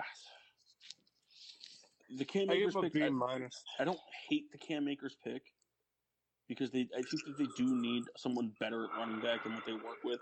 I mean, I know our general Rams expert Massey. He's not here at the time, but he's spoken highly of the other running backs on the team. But They're not that good. They're not. I mean, they're not that good. The Van Jefferson pick, I don't get at all. I think there were better wide receivers available. I, I don't know. I, I just I don't think the They also Rams don't need a receiver. Right, they don't need one. I mean, they they should have draft. I think that they needed one in the draft, but it didn't have to be the fifty seventh pick. Um, I I just think that the draft is a, is, a- is a story of there was somebody better available. Terrell At Lewis was a every- good pick. I don't know. I am I am a C. I don't think they I- did anything. I don't think they did anything to improve their win total from last year, and unfortunately, you know, maybe they're, you know, maybe it's kind of shitty to pick a C because I think part of that is that I just think that Jared Goff isn't what everyone thinks that he was when they drafted him in the Super Bowl year, but. I also think that Sean McVay is overcoaches games, but I, I just feel like this draft they there was somebody better at every single pick they made that that in in, in the same position. No, that's fair. I, I don't think they needed to draft a wide receiver at all. If they wanted another one, um, they could have, you know, undrafted free agent or whatever. Um, I, I to me I, that was it was a waste. They already have their one, two, and three set. Even with losing Brandin Cooks, I mean, you still have Woods, Kupp, Reynolds. Yeah. And, and I, I just think they they didn't need to draft a receiver. Uh, I put them in the C range. Uh, I'll go C plus. I kind of agree. They it is drafted bodies. You know, there was probably players uh, available at every position that they looked at, but uh, you know they they filled the need, but with just people. So C plus. All I gave him a C minus. No, I thought I already gave him a B. Yeah, you did. No, I didn't. You said Yeah, B you said B plus or B minus earlier. I don't remember that. So what are you giving him, Kyle? What's your real grade? C minus. Okay. Any particular reason? The only great, the only pick I liked out of all of those was Terrell Lewis. I thought they should have picked J.K. Dobbins. Would have been a better fit for the team. Hmm. And I don't think they needed a receiver in that round. Maybe in the fifth or sixth. All right, so those are grades for the NFC. It just took a lot longer than I think everyone anticipated. So we'll do the AFC next week. Mock is sleeping right now on Cam. On my way. He's on his way. Um. So yeah. So we go. So let's do. Uh, actually, real quick, Mock, do you have your your box score from your first NHL game available? Oh, uh, so someone else go. Just because it's, it's only us. Well, then you go. Okay. Uh, um, on. I have it here. I have just so many tabs open because of this uh, draft thing. Let me find the tab it was.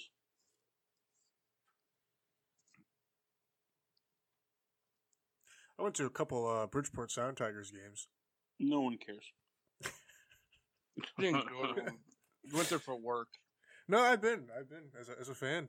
I got a puck from them. Went over the went over the uh, the glass.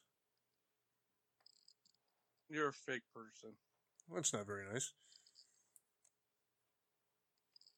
Is is he a fake person? True cop? Look at him. Ew. Okay.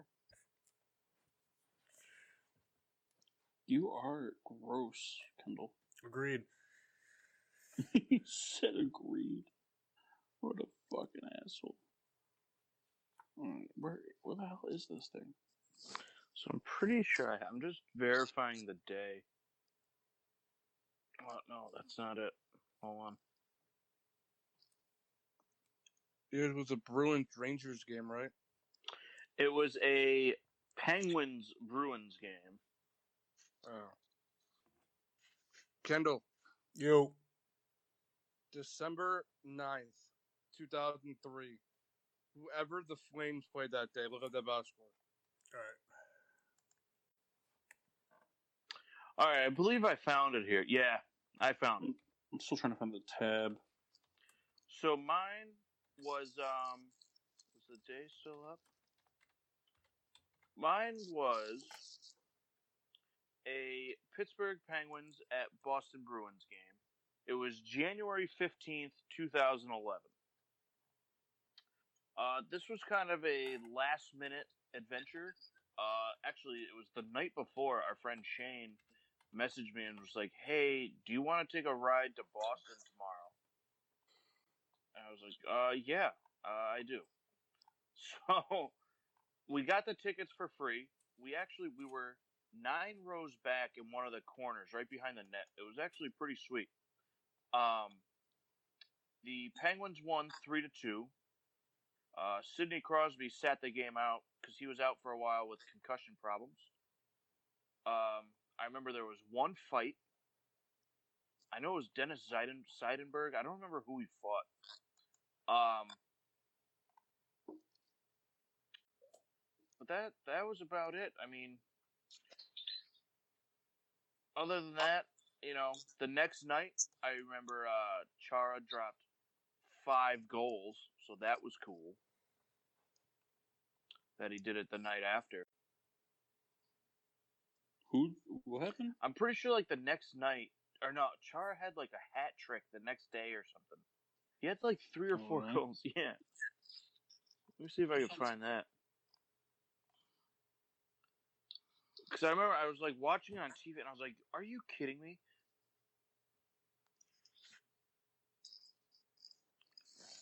All right, I found mine. Go for it. Mine was October 29th. Oh, wait, no, that's the wrong one. That's the wrong one. Sorry. Kendall, do you have your box score? I do. Um, it was pretty cool. I got to fly out to Minnesota to see the uh, Flames Wild game. Uh, the Flames ended up losing two to one. Um, this being uh, December 9th of two thousand three. Uh, both were uh, leaders at the time. Um, the Flames were 13 9 and 1 and uh, Wild were 10 13 5 uh, the Flames uh, Martin uh, Gelinas uh, scored and uh, it was uh, pretty neat to see that thank you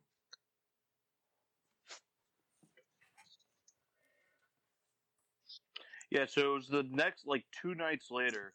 Chara had a hat trick. The Bruins won seven to nothing over the Hurricanes. So that was annoying. All right, I found mine. Uh, mine was uh, May 11th, 2009. It was the Edmonton Oilers At the Vancouver Canucks. at No. the Winnipeg Jets. No, it was the Vancouver Canucks at the Blackhawks. It it was a uh, it was um the Western Conference semifinals. We my uncle worked for a team that got or a company that got tickets to the game, and he called my dad and said that he was able to get five tickets to the game, and you know he wanted to know if we wanted to go. And my dad had never been to a Blackhawks game before. This was his first game too, actually. And so he asked my mom if he could remove me from school for four days to go to Chicago. It's the greatest thing ever. Um, the uh, the Blackhawks ended up winning the series in that game um, to go to the Western Conference Finals. Um, and Patrick Kane scored a hat trick. It was his first hat trick of his career. that's pretty cool Yeah. Um, Jonathan Toews had one assist. Patrick Sharp had uh, one assist and one goal. Patrick Sharp had an assist.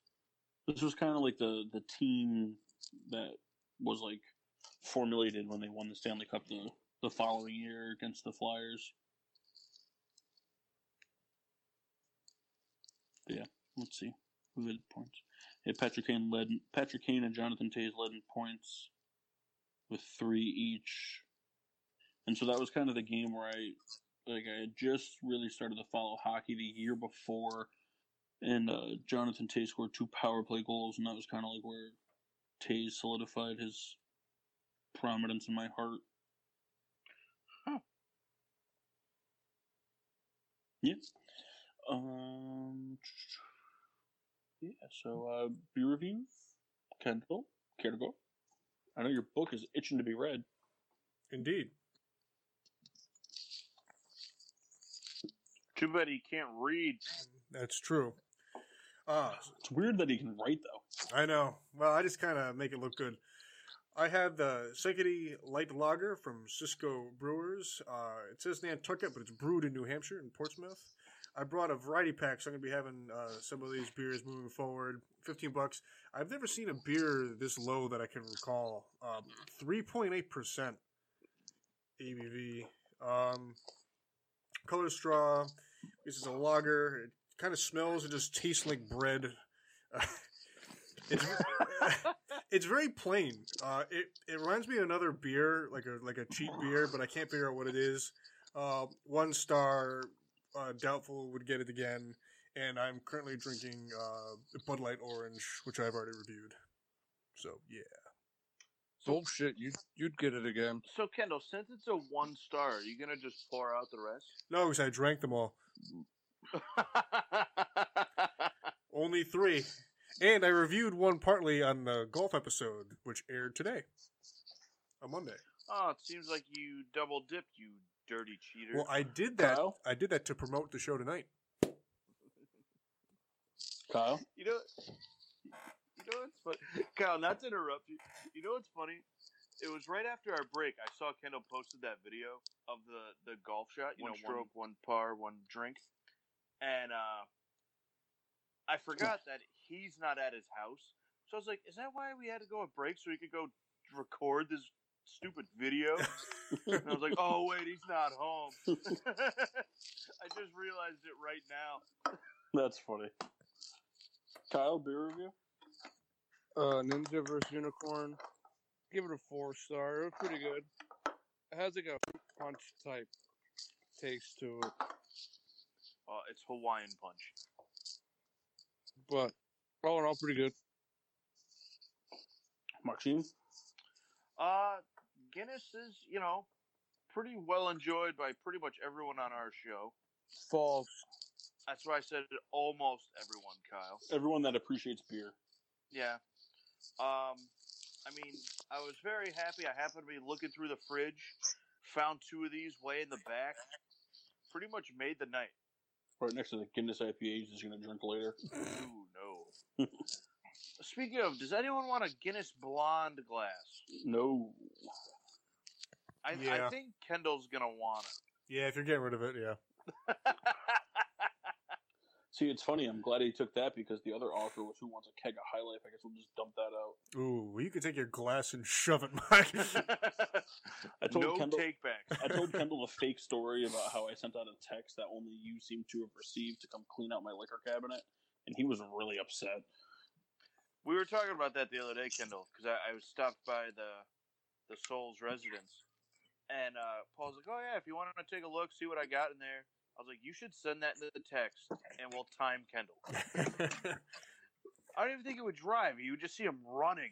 I would have booked a flight. I need a Uh, flight to Brazil. So I had the Stony Creek washed Your Hands, which is a four Kyle. four percent lager to promote social distancing and all that stuff. Um, it was pretty much any Bud Heavy you've ever had. It's kind of flavorless. Was a beer. I drank all four almost. Um, Cool artwork. Talk about butt heavies. I don't know. One percent won't get it again, or one star won't get it again. I got it for the novelty. Regret Yeah. it. What was the four pack? What did it run you? Ten bucks? Uh, nine oh three. Oh, that's not bad. Yeah, it was. It was too much. it was too much. Um, where can they find us, Mark? Listen, you guys can find us on Facebook and Instagram at Getting Sports with Drunk. Twitter is GSWD underscore four. Make sure to use the hashtag GSWD for all your daily uses, whether it's avoiding the COVID like the plague or taking one shot, one par, one beer, one stroke. It's all the same. Subscribe on Podbean, iTunes, Google Play, iHeartRadio, Spotify, anywhere you can find a podcast. We are there. We're live on Spreaker every Monday night here on PPRN. Be sure to check out the other shows on the PPRN Radio Network. On uh, Wednesday nights, you have Peter Pino show. Sunday, you got the Four Live Crew. Kendall, I know I, I forget this guy's name every week, Uh, but there's another show. Yeah, the Joe Antonio show. He just does it Joe whenever. Antonio just kind of jumps in when he jumps in.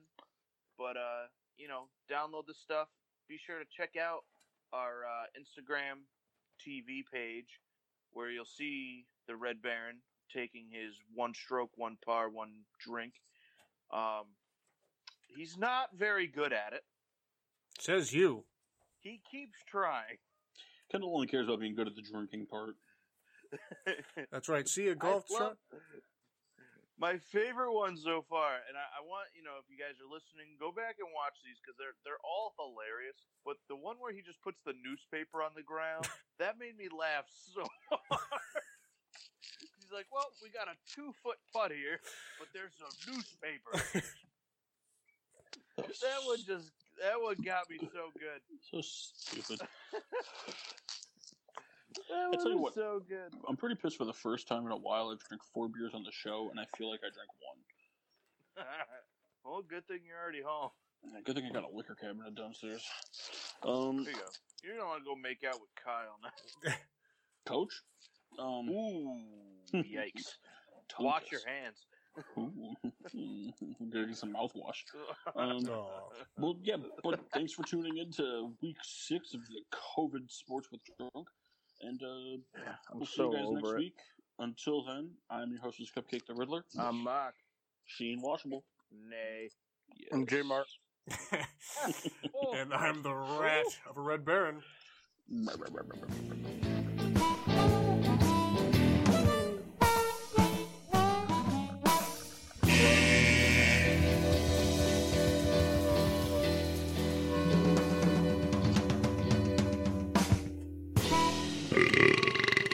Yeah.